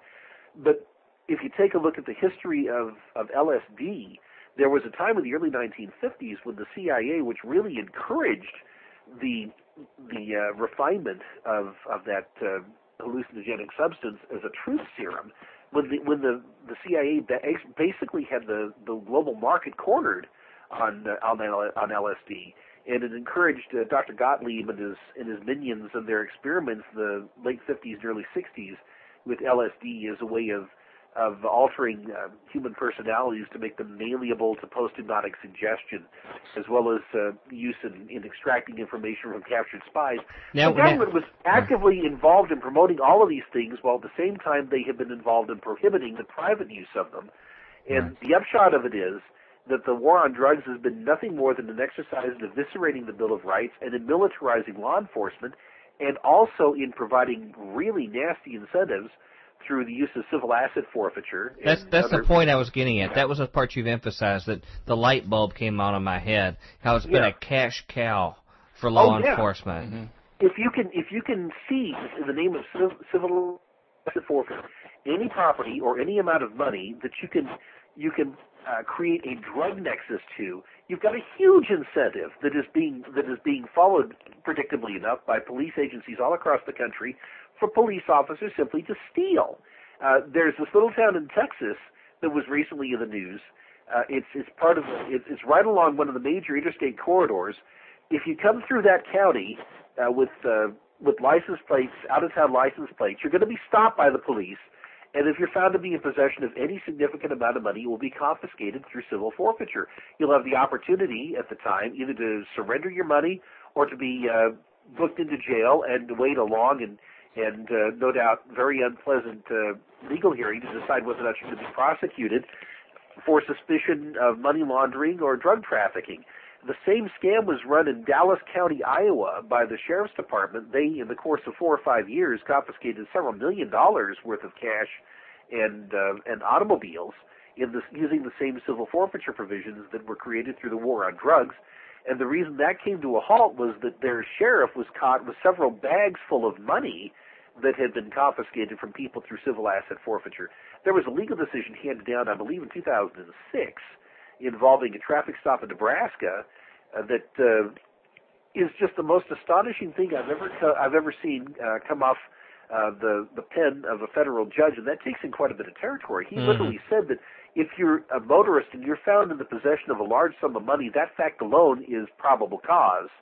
It should be considered probable Wow. cause for suspicion that you're involved in drug trafficking. And uh, if you take a look at these legal decisions that are handed down to uphold civil forfeiture, it really is quite the, the most amazingly perverse thing. It will say, uh, by way of a title for a case, something along the lines of United States of America versus $175,000 in U.S. currency. Because this is a criminal process that is called an in rem proceeding. In rem means directed at the thing or against the thing what they're doing is they're finding the property guilty of being involved in drug trafficking or in narcotics, the narcotics market in some sense. They don't have to take somebody to court, a, a human being to court, and convict that person in a criminal court of some kind of a crime. They find the thing guilty and they seize the thing. And th- this is a perfect example of why the war on drugs is permitted to proceed. It is, like you said, a, huge and, and infinitely self-replenishing artesian well of of revenue for every police department in the country. And it's it's a really good example of how the law has been perverted now. They're no longer in the business of protecting us from thieves. They are now behaving like thieves, these police agencies. You know what's amazing though, with all these drugs they're regulating, they are not regulating the most dangerous drug of all, and that is power. Yes. I thought you were going to say caffeine. no, I mean, the, the the drug of power is going unrelented and unregulated. Exactly. Uh, at, at the sake of, of controlling mm-hmm. these other things.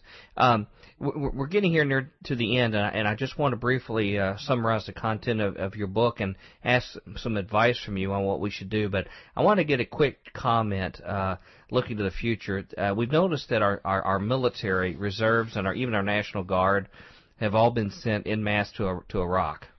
Uh, and there they've largely been trained and coerced to break down doors and threaten or harm families and do similar actions door to door in communities and have been trained in this kind of uh, urban assault environment and now they're coming back to the US uh, looking for work and many of them are joining local law enforcement groups in mass. Uh, obviously their psyches had to have been influenced by what they've experienced in some of the worst days in Fallujah and elsewhere. How do you think this development will change how the public is treated by our own law enforcement? A lot of these people who are over there right now as reservists and guardsmen who are carrying out the occupation of Iraq came out of law enforcement, and they will go back to law enforcement having transformed in their mindset with respect to how they view a civilian population, whether you're talking about an Iraqi population or an American population. The mission of a military unit is to compel people to submit to a given political order. There's a, they are targeting the community at large, and any any one of a any any member of a given community, any anyone of a given population uh, who's seen as not submitting to the to the to the new political order is seen as a potential insurgent and source of trouble, and is dealt with summarily. Uh, that's not the law enforcement mindset. The law enforcement mindset is that you're you're there to protect these people. You're there to protect their persons and property in the least disruptive way possible. You're there to de-escalate situations rather than to use overwhelming force. Uh, the current uh, head of the Chicago uh, gang division, uh, fellow by name I, I, believe his name is James Russell, is somebody who uh, spent, I believe, 25 years as a counter gang expert in Chicago before going to Fallujah and leading a counterinsurgency effort in, in Fallujah.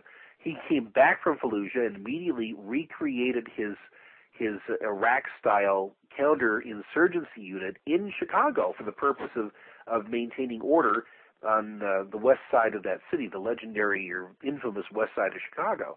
And that's a really good example of the sort of thing we're going to be seeing a lot more of as these people are, are demobilized and brought back here domestically to run law enforcement they're going to use the skill set that they acquired over in what has been called the Timothy McVeigh Finishing School, which is oh gosh, you know, the combat in Iraq it cultivates a certain mindset that is that is uh, riotously incompatible with civilian law enforcement. And for as long as we have these open-ended occupations going in Iraq and Afghanistan and elsewhere, that's where our future law enforcement will be trained because they there are incentives built into the recruiting structures of every major municipal law enforcement body to give preferential treatment to those who have military experience. If these people understood and were committed to the constitutional framework of law enforcement, they would not do this. They might restructure the incentives in exactly the opposite way because somebody with that mindset is disqualified from being a peace officer. Mm-hmm. It seems to me that should be an obvious proposition. It's not that being a soldier is is not a noble occupation. It can mm-hmm. be a noble occupation, yes. much like being law enforcement. But yes. we, we have to understand the different roles and responsibilities. Exactly. And that's the crux of the problem. Um, I, I, I want to wrap up with these final two questions, but but I got to get just a quick minute or two comment from you about this development related to this that's happened in the last six months, where we now have a uh, a, a, national, excuse me, an act, active uh, Army brigade uh, stationed at Fort Stewart, Georgia, who is in, intended express mission to address civil unrest in our country, mm-hmm. an actual yeah. army force. Uh, supposedly they're supposed to be added with tens of thousands more uh, in the over the next two years. And in their own publications in the Army Times, they, they they talk about how they are now armed with the latest and less than lethal technologies to maintain mm-hmm. civil control. And they said in the very article that they were going to use the techniques that they learned in Iraq. And they said hopefully we won't be shot at this time. Yeah. Is this kind of development a threat to our republic? And what do you think will come of their presence eventually? Well, I think what it means is that we're not living in a republic. Uh, they've crossed the Rubicon. I have a whole series, there's an ongoing series in my blog called Rubicon in the Rear View, where I go through developments of the sort you just described, and I show how they illustrate that we're well past the hypothetical stage here of the union between military and law enforcement, and how we really do have um, law enforcement culture that is thoroughly militarized and utterly incompatible with our Republican institutions. What we need to do is walk back the cat, to use the intelligence term. We really have to step back from where we are, retrace the the steps that led us here, and to use a term we've used quite a few times in this conversation, de-escalate and demobilize a lot of what already exists here. Hmm. There was an effort, or rather, there was a proposed exercise in Arcadia, Iowa, that was supposed to take place yeah. this spring where they were going to have a a military operations in urban terrain or MOUT type scenario involving the search for an arms dealer. Right. They would have these troops go door to door and canvass a neighborhood using people who, who would volunteer to participate in this mock-up. Uh, in the company of the media, I thought that was really interesting. They were going to have embedded media along for the purposes of this, exer- mm-hmm. this exercise, this training exercise, to find out where this arms dealer had secreted himself. And this was rescheduled and, and somewhat um, somewhat reduced in scope because of public outcry. People understood the implications here. Well, why training uh, for a mission that could only have domestic application here that would entail the disarmament of the American public? And why is it that the media is going along with this as opposed to exercising some kind of a watchdog role once again? Well, it's because we're living in the post-Republican environment of 2009 the question is not whether we're going to have martial law because we already have elements of it in place right now. It's the extent to which it's going to take root and flourish. Anytime you have a situation where the operative assumption is that a civilian has to obey the orders of a man in uniform, martial law exists. Mm-hmm. Just uh, last week, there was that episode up on the Canadian border involving this fellow Desiderio Fortunato, who is in the habit of of requiring that border guards, when he crosses from Canada to the United States, and vice versa. Having border guards say please when they issue instructions. That, that's not an unreasonable request. These people are supposed to be public servants after all. Well, he tried that routine uh, coming into the United States. He ended up being pepper sprayed and then gang tackled, handcuffed, and confined for three hours for his trouble. And in defense of this, the Homeland Security officials, at least two of them I've been able to find, said basically, uh, we issue commands and you people have to obey. Well, the last time I ran into that type of mindset was in 1983 when I was living in Guatemala, and Guatemala was under martial law. The assumption was that you see somebody wearing a military blouse or khaki fatigues and he's got a gun, he orders you obey. That's completely, utterly, unambiguously foreign to the Republican tradition of the constitutional entity called the United States of America but it's wholeheartedly in the tradition of banana republics and other unfortunate polities that have succumbed to martial law. So once again, the question is how bad is it going to get, not whether or not it's going to happen. Well, Ken, uh, now now we're getting uh, toward the end of our show here. I really need to get you to to summarize your book, Liberty in Eclipse. I know we've talked about a lot of the key issues. C- yeah. Can you give us just an overall framework of, of your book and what it's about? Liberty in Eclipse deals with the history of the militarization of law enforcement and the centralization and federalization of that function in defiance of what the Constitution intended for us to have. And it also uses specific and tragically plentiful examples from the late Bush administration to show how this is all an outgrowth of the imperial executive. That's not something that was invented by George W. Bush and Dick Cheney, but it really did reach a certain malignant fruition during their reign. And you'd have to be deliberately ignorant, I believe, in order to misunderstand the typical nature of a couple of the developments I talk about in Liberty in Eclipse. For instance, the assertion that a president of his own volition can order the open-ended detention of any individual that he considers to be an unlawful enemy combatant, whether that person is an American citizen or a foreigner. Uh, that's something which goes back before Runnymede, 1215, the Magna Carta. That's precisely the type of thing that the Magna Carta was supposed to prevent. Uh, this is part and parcel of the effective repeal of the habeas corpus guarantee. Habeas corpus is that tradition in Anglo-Saxon law which says that you cannot, if you're a ruler, simply consign somebody to indefinite incarceration without bringing him before a judge and stating the nature of the charges against him. There has to be some kind of legal mechanism that you have to satisfy in order to justify somebody's pretrial detention. In order for somebody to be incarcerated for any significant length of time, he has to be convicted of an offense. That's what habeas corpus is all about.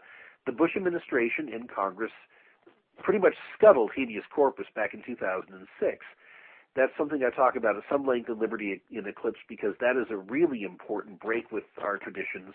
Arlen Specter, uh, Arlen Magic Bullet Specter from Pennsylvania, uh, when the habeas corpus vote was held in 2006 in the context of what was called the Military Commissions Act, said that uh, by passing the MCA, the Military Commissions Act, they'd be turning the clock back 900 years in uh, terms of the guarantees of due process. And then he went and voted for the measure that's the sort of thing I talk about as well. And then again, there are illustrations in the book of the dangers, the lethal dangers of the militarization of law enforcement. I do talk quite a bit about the war on drugs. I talk as well in that book about uh, issues that might be seen as somewhat peripheral to law enforcement and the militarization of society, such as conscription. But if you understand the logic of conscription, that shouldn't be seen as something afield of the conversation that we're having right now about uh, militarization of law enforcement. The premise of conscription is that the government has the right to take everything that somebody earns or everything that somebody has, including his physical person, in order to defend itself. Now, the rationale for government's existence is that it exists to protect the rights and property of the governed. So conscription completely inverts that order of society.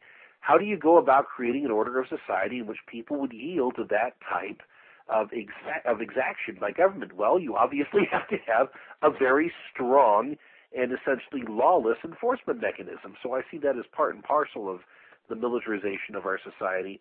And why I refer to it as liberty in eclipse, I'm an optimist by nature, albeit a somewhat cynical one. And an eclipse is a passing phenomenon. It's something that occurs and then it passes and normalcy is restored. I am still, notwithstanding everything that's happening that suggests that we're living in eschatological times, I'm still somewhat hopeful that mm-hmm. we're seeing something that is reversible. But whether or not it's reversible, I intend to fight it for as long as I can. Hmm. Um, well, uh, we had a few more questions to ask. but We might go a little bit in overtime. Is that okay? Do you have a little time to spend with us, or do we need to call it well, for another day. I'd love to, but my parents are here for dinner this evening. They just arrived about ten minutes ago. so, so you you've already your home has already been invaded by a different force of authority.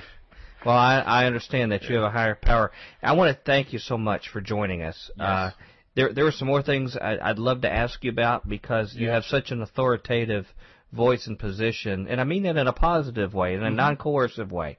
Well, I appreciate uh, that. I, I, I mean that in, in a manner of uh, clear thinking that uh, we need to hear more about. The voice of reason. And your, and your book is available, correct? Uh, yes, it is. Where, At Amazon.com.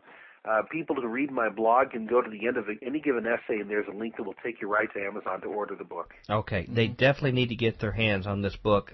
I highly recommend everyone, if you do a favor for old Doctor Future, please get that book. Get get a bunch of copies and give it out as gifts to your relatives. Give one to your pastor. Mm-hmm. Uh, give some to your other Christian brothers and sisters in your church, your family members. Um, give, give it to a whole host of people. Maybe even be brave and slip it to some law enforcement officials, friends of yours. Uh, it'd be a good idea to be to become good friends with your law enforcement officials. Go down and meet them, develop mm-hmm. relationships. Maybe they'll think twice when they when they raise the baton over your head and they may see you as, as a human being. That can't hurt. Uh, I, I'd sure like to have you back again to uh, review. This is this is only going to get to be a bigger and bigger issue. I'm afraid you're right. And uh, one thing we didn't have time for is to ask your advice on what we as Christians need to do. So I'd like to get you to come back sometime and talk about Romans 13. Uh, I'm sure you're going to tell us we should just obey our earthly authorities and don't ask questions. I'm sure I'm going to disappoint you if that's your expectation. Brother Will, God bless you so much for your contribution to uh, our our society and to the body of Christ. And uh, I certainly look forward to uh, seeing what the, where the Lord takes you in your life. And our listeners, I hope you appreciate um, the work that uh, this dear brother does uh, in his blog, uh, freedominourtime.blogspot.com. Uh, we'll have the link up at futurequake.com.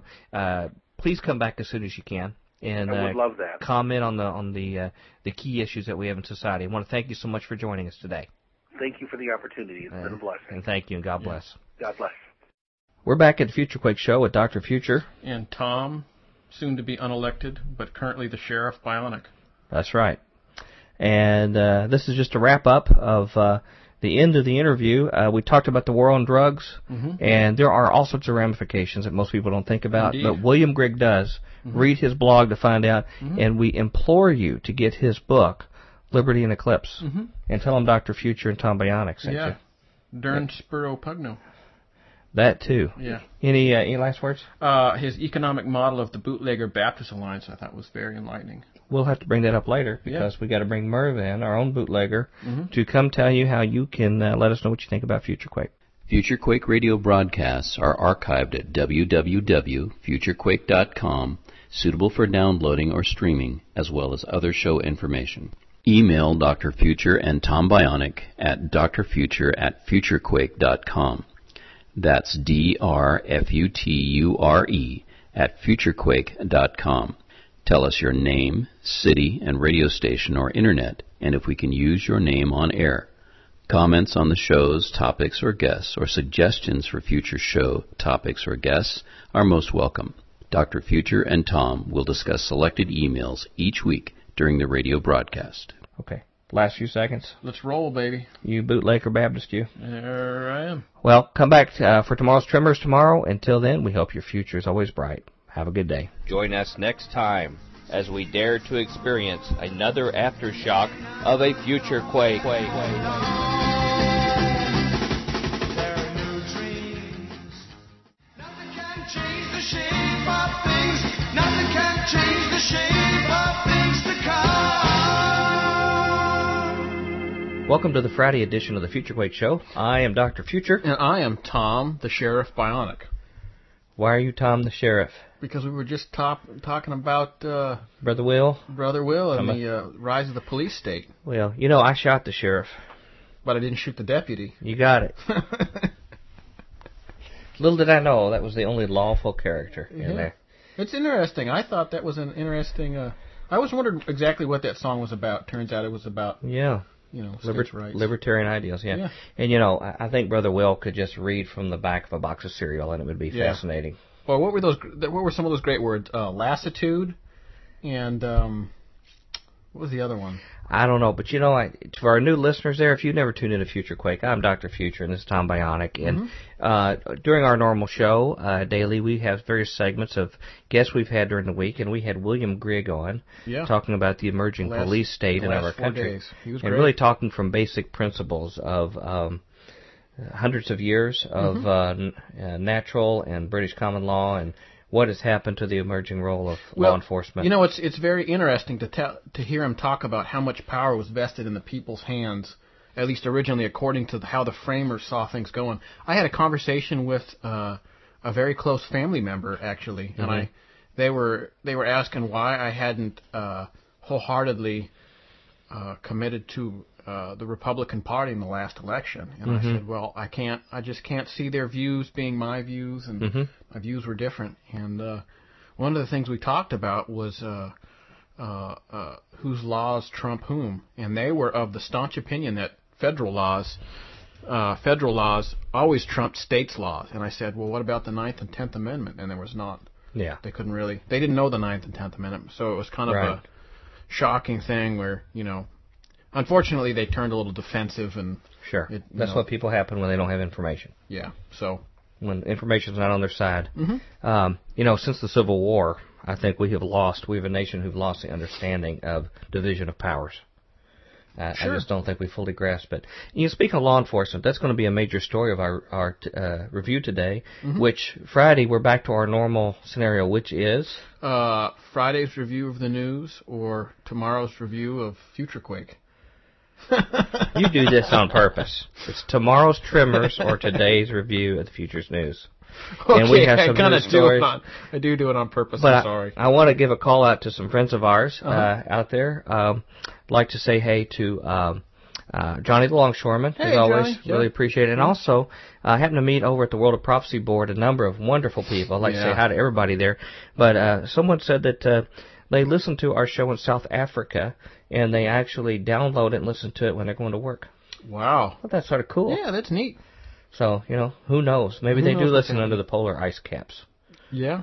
I don't know. But that may be one of the more distance awards we get for well, you know, Quake. if uh, if Steve Quayle's uh, take on Project High Jump is correct, Mhm. then uh, um, you know there's there's lots of life under there. On, on the That's exactly caps. right. Nazis and ETs. Yeah, half man, half ET, half Nazi Uh-huh. sort of people there. Right, right. And then if you all uh, I don't know about fit in that. category, call us. We'll have you on the show. Yeah, we'd love to hear from you. Yeah. Uh, but speaking of law enforcement, that's sort of the big story uh, Mhm. today. By the by the way, one other quick thing: uh, our listenership is still growing magnificently. Really? And I want to thank everybody out there. I think this month um, we're going to cross another major milestone of number of downloads. Really? Uh, I think something like Ten? 10 10,000 downloads. Wow. Of uh, that's in addition to our regular radio audience Yeah. that are listening, and that's all been word of mouth, no Wow. advertising. Well, I want to say uh, I want to give a hearty congratulations and a backslap to you Why? because you put in so much hard work on this show. Yeah, you'd think it'd sound a lot better, wouldn't it? For You all that hard work. It's funny. I was having a conversation with uh, uh, uh, with somebody who listens regularly, and uh, they said, "How many hours a week does do you guys put in?" I said, "Well, Mike really does most of the work. You know, I'd like to say that I work hard, but usually I just kind of show up and and tag along most of the time." And uh, uh, I said, "But I don't know, maybe 20 hours a week." And he said, "Really? It sounds like it's like an 80 hour a week thing." I wish it was just it's 20. no, I'm I'm just telling you. Yeah, I wish that- it was oh, only really? 20. Oh, okay. Oh, heavens. Bummer. Sorry. Yeah, I wish it could be just that many in it. Well, he said it just sounded editing, like putting together a show. he sounded like he he said it was like it sounds like an 80 hour a week thing with you, Yeah, and uh, he was just he was it feels that way. you know, just doing research, just trying to find people and be a heads up, figuring out the proper question. You know, the, Mm-hmm. until you've done something like it's like everything else in life, any of us. Until you've done something, you really have no idea, you know, what what's involved Yeah. in it. But you know what? I'm just thankful for the opportunity to serve. well. My point was is that people really really respect what you're doing, and they obviously thanks. hear hear how uh, hear how much time and how intelligent you come off, and how respectful you are to the guests, regardless of whatever the opinion they have. And uh, I think there are people really being touched by what you're doing. You know, it's funny you said that because Mm-hmm. uh, we got to I got to meet a celebrity this week. Thank you for for those nice words. Yeah. But uh, got to meet brother Tom Horn of Raiders News Update. Finally, huh? The two titans of Christian media finally met face to face. Really? And, And- you were there to cover it. I was there as well. That's right. Uh, I was driving back from testing one of my inventions Uh-huh. out there in Kansas and Yeah. uh, rattling the earth. And uh, if I shook anybody's uh, china there in Kansas, sorry about that. I was just doing some testing. But Mm-hmm. anyway, um, driving back, uh, went through Springfield, Missouri, and was in the neck of the woods of Brother Tom Horn, and uh, sat down and had an extended lunch and brainstorming Mm-hmm. Oh, session, and scheming of what we're going to do to battle the gates of hell Mhm. and uh, you know see if we could shake their gates back. And just had a long talk about a number of things, but uh, he mentioned that too. That he says he gets feedback about our show is that how we treat people with respect from other guests he's heard too. Mm-hmm. Well, I didn't And say I treat with- him with respect. no, I you said do. you do. No, no, no, no. I'm I'm always on the edge of my seat, going, ah, I got it. Oh. we we try to we we, we joke a little bit, but I mean, but anyway, you know that's the word he's heard. But Mm-hmm. um, and he's got a lot of big things planned. Some of it may involve us. Oh. So I'm pretty excited, and he's got this book coming out that, Mm-hmm. that I'll have a part in. So you'll be hearing all about that very, very soon. But he's got something percolating that I'm not at liberty to disclose, Mm-hmm. but it should be a blockbuster.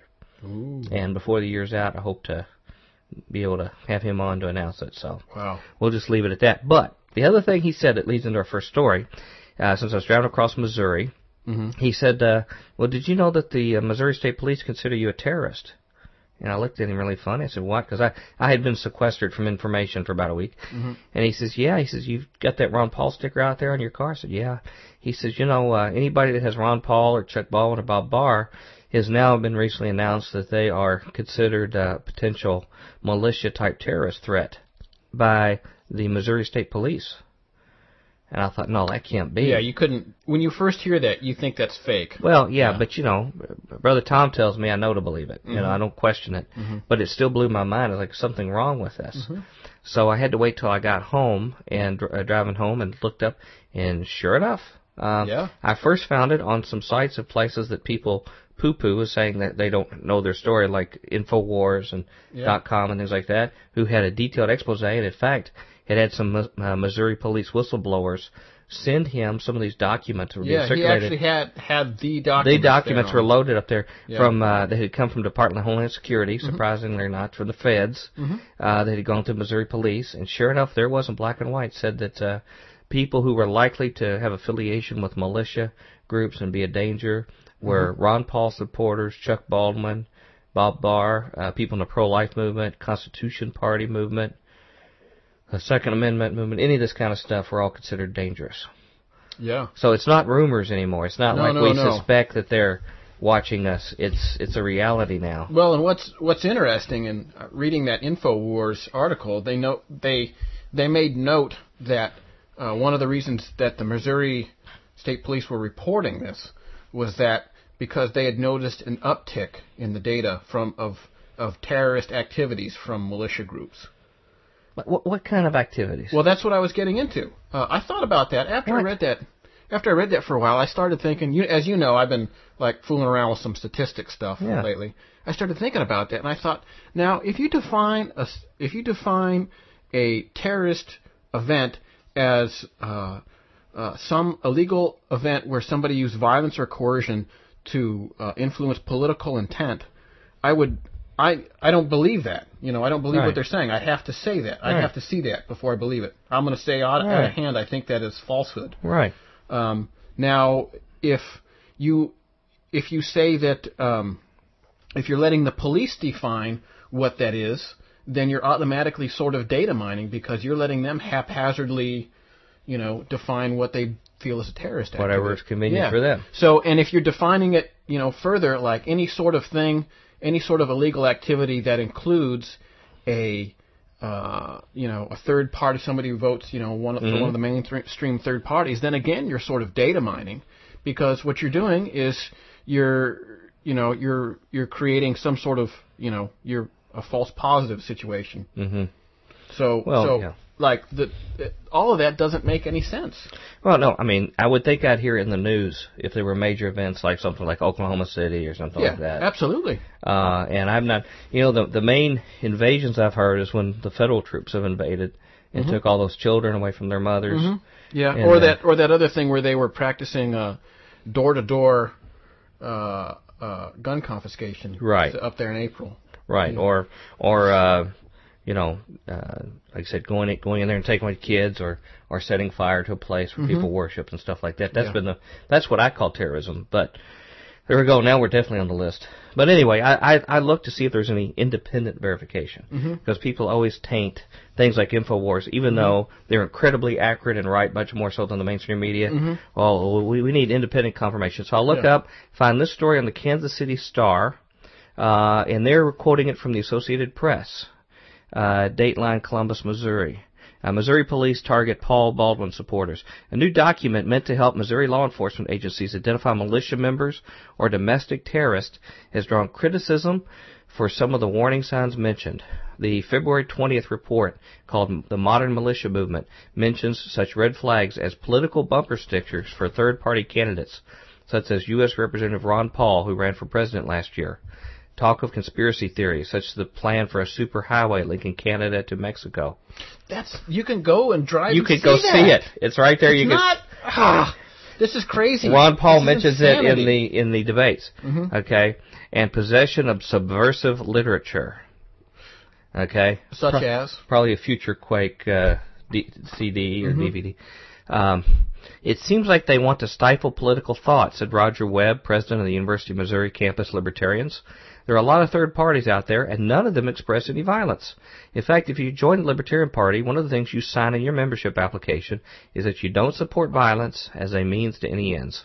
But state law enforcement officials said the report is being misinterpreted. Lieutenant John Hotz of the uh, Missouri State Highway Militia, uh, see, uh, no, excuse me, the Missouri Heights Stateway Patrol, Freudian slip, said that the report comes from publicly available trend data on militias. It was compiled by the Missouri Information Analysis Center, a fusion center in uh, Jefferson City that combines resources from the Federal Department of Homeland Security, surprise, Listen- surprise, and other agencies. Well, see, that gets back to what I was saying. I I really want to see how they came about at this data because off the top of my head, it seems like the only way to really come to that conclusion is is through you know some sort of a data mining false positive type of Yeah. situation. This this is intent, intentional suppression of um, dissenting opinion, political opinion. Uh, he says. Um, see. Here's here's what he says. Uh, the center, which opened in 2005, was set up to collect local intelligence to better combat terrorism and other criminal activity. He said, "All this is an educational thing." Hotz said of the report. Troopers have been shot by members of groups, so it's our job to let law enforcement officers know what the trends are in the modern militia movement.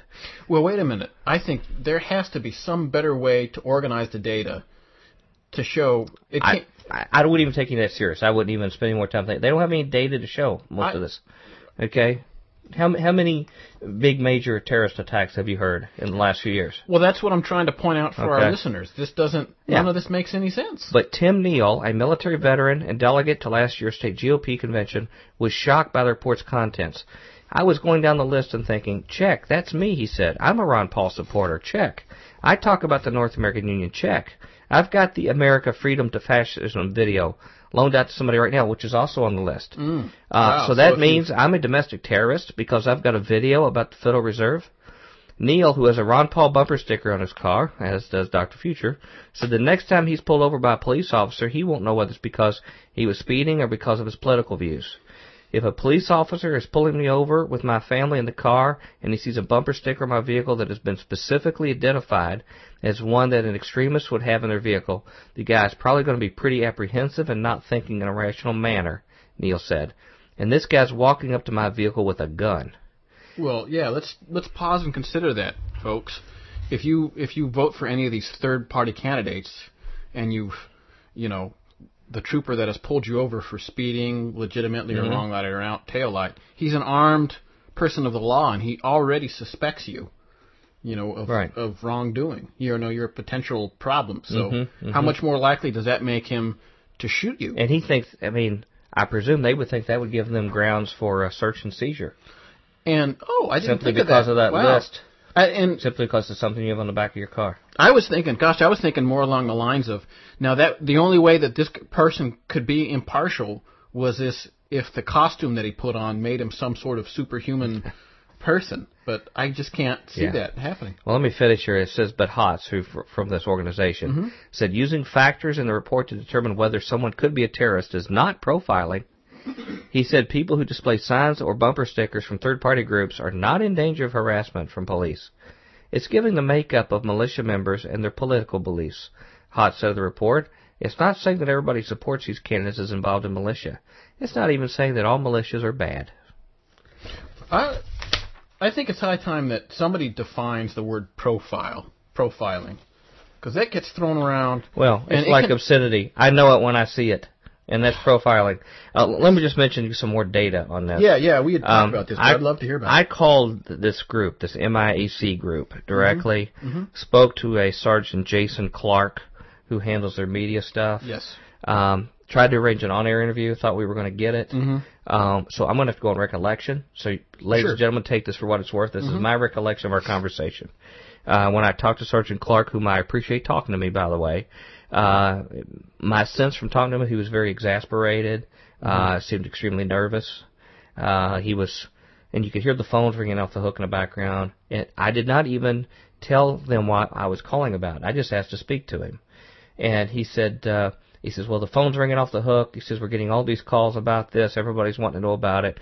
We think everybody's misinterpreting it. We don't even know the information that's out there. And if it's Wait legitimate, uh, Is he the media relations people and he doesn't know the media? What? yeah. Well, that's what it, that, he's saying. He doesn't know what's been sent out there and pointed at. But remember, I didn't even tell him what I was calling about. So and and uh, This whole thing He sounds said all like his- a crazy. He said all his superiors were meeting right at the time and trying to sort all this stuff out. So then I explained to him that, well, in fact, I was interested in it. And he said, uh, well, what kind of news source did you get? How credibility is your news source? I said, well, I got it from the Kansas City Star, the main newspaper in Kansas City, and they were quoting the Associated Press. And he says, well, he says, we don't know what these other people wrote in there, if it's legitimate or not, or, or, or whatever. And I said, well, it's in the main newspaper there. And uh, his quote was something to the effect that um, I don't have any uh, desire or interest in reading newspapers. Well, Is this? Are you making this up? I'm not making this up. He is the media specialist for the state for this group, But this is and he said he had no desire to see newspapers. this is like some sort of weird, like Ayn Rand Brazil. I, I don't know other than Like this is my job, but I have said- no intention of doing he, it. he told me he said he says I'm I'm positive I'll be able to get you an interview, but he says I need to ask Oh, my great. I'd love to hear what he He has says- well, say. wait, wait, wait. The rest of the story. Yeah. He says I got to go talk to my superior. They're in the meeting right now, but he says I don't think it'll be a problem. I'll call you back today. hmm So, which I appreciated him level Sure. with me. So Yeah. then I waited, never heard anything. Uh, so I called back today, hmm got a hold of him, had to remind him who it was, Mhm. and he said, "Oh yeah." I said, "Well, what about that interview you said about doing?" He says, "Well, the uh, superiors have now decided that we're not going to give any interviews," and he says because the superiors won't let us. That's what he told me. And he says we're not going to give any interviews on it. He's a media guy. I, I said, is there going to be any comments? He says there may be something on the MIAC website. There may be a statement, but we've been told not to give any interviews on this at all. And um, I, he says, well, we'll answer any questions you have, but we're not going to do any interviews.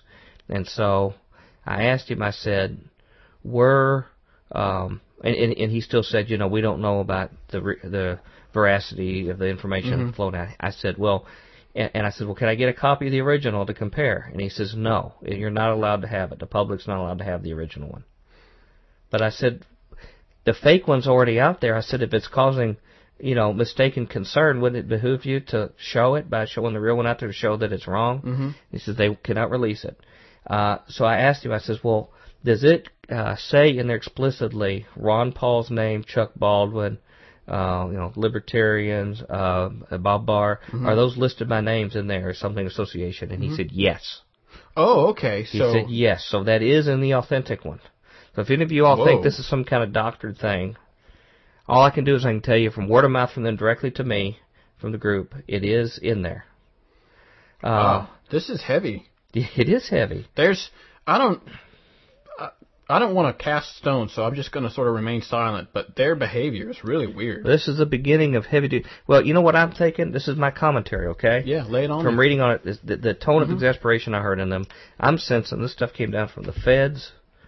They'd had no thought about it. You know, these guys aren't normally thinking about this kind of stuff as Mhm. far as like thinking about the ramifications. They just do what they're told. hmm Suddenly something got out. It was actually some Missouri policemen hmm who who were heroes, who were whistleblowers and sent it out anonymously. Yeah. Well, thank you, whoever you are. Yes, happen you are, thank you for listener, taking your thank risk You. and Yeah. uh, taking a risk on behalf of the public. And so you can sleep on my couch if you lose your job. You know.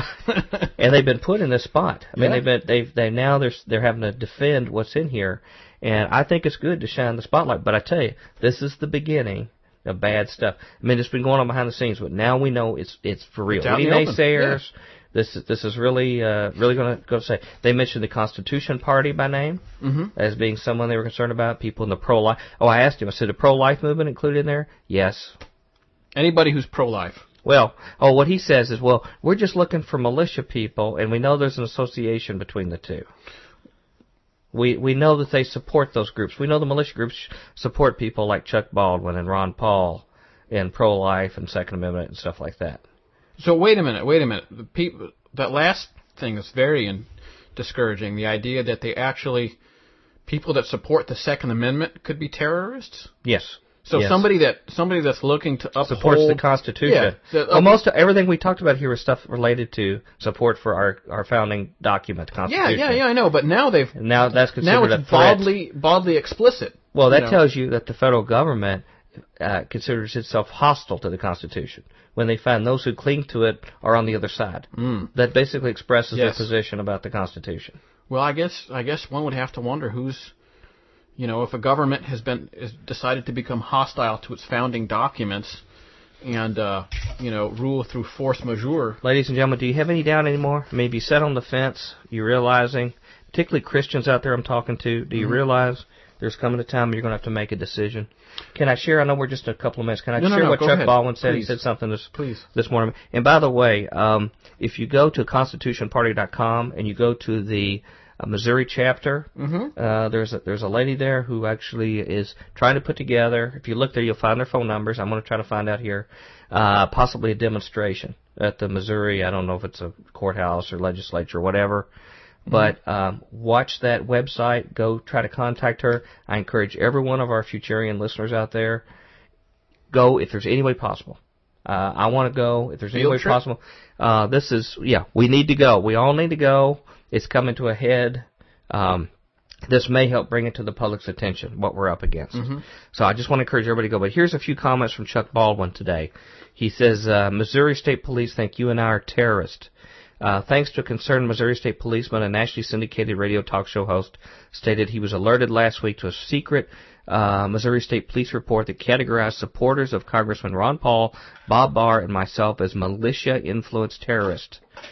Uh, the report, he said, instructs the Missouri police to be on the lookout for supporters displaying bumper stickers and other paraphernalia associated with the constitutional, Campaign for Liberty, and Libertarian parties. Uh, ignoring the threat of Muslim terrorists, the Mississippi Information Analysis Center (MIAC) report focuses on the so-called militia movement and conflates it with supporters of Ron Paul, Chuck Baldwin, Bob Barr, and the so-called Patriot movement and other political activist organizations opposed to the North American Union and the New World Order. Uh, this report is not original, of course. During the Clinton administration, a Phoenix Federal Bureau of Investigation and Joint Terrorism Task Force explicitly designated defenders of the Constitution as right-wing extremists. However, the MIAC report significantly expands on earlier documents and is the first known document to actually name names.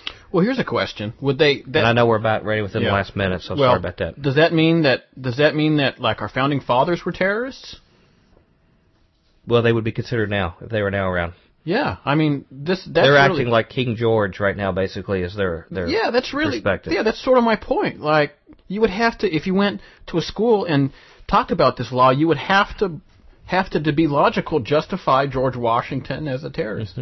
Well, I, we got more to talk about this, but we got to bring Merv in. Merv in, uh, Mer, Merv in. Merv, would you come in? Sorry, I'm worked up here, and come tell our listeners how they can contact us here at Future Quake. Future Quake radio broadcasts are archived at www.futurequake.com, suitable for downloading or streaming, as well as other show information. Email Dr. Future and Tom Bionic at drfuture at futurequake.com. That's D-R-F-U-T-U-R-E at futurequake.com.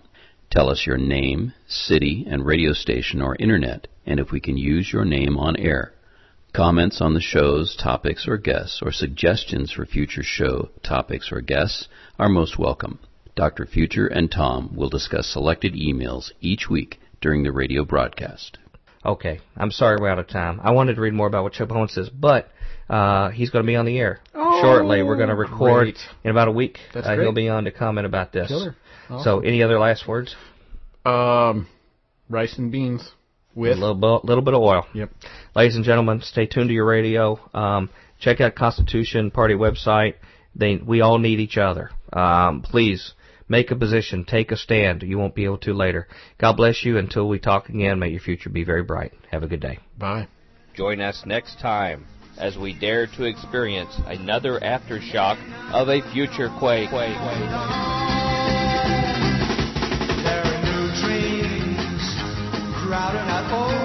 realities. There's revolution sweeping like a fresh new breeze. Let the old world make believe fly to death and abandoned.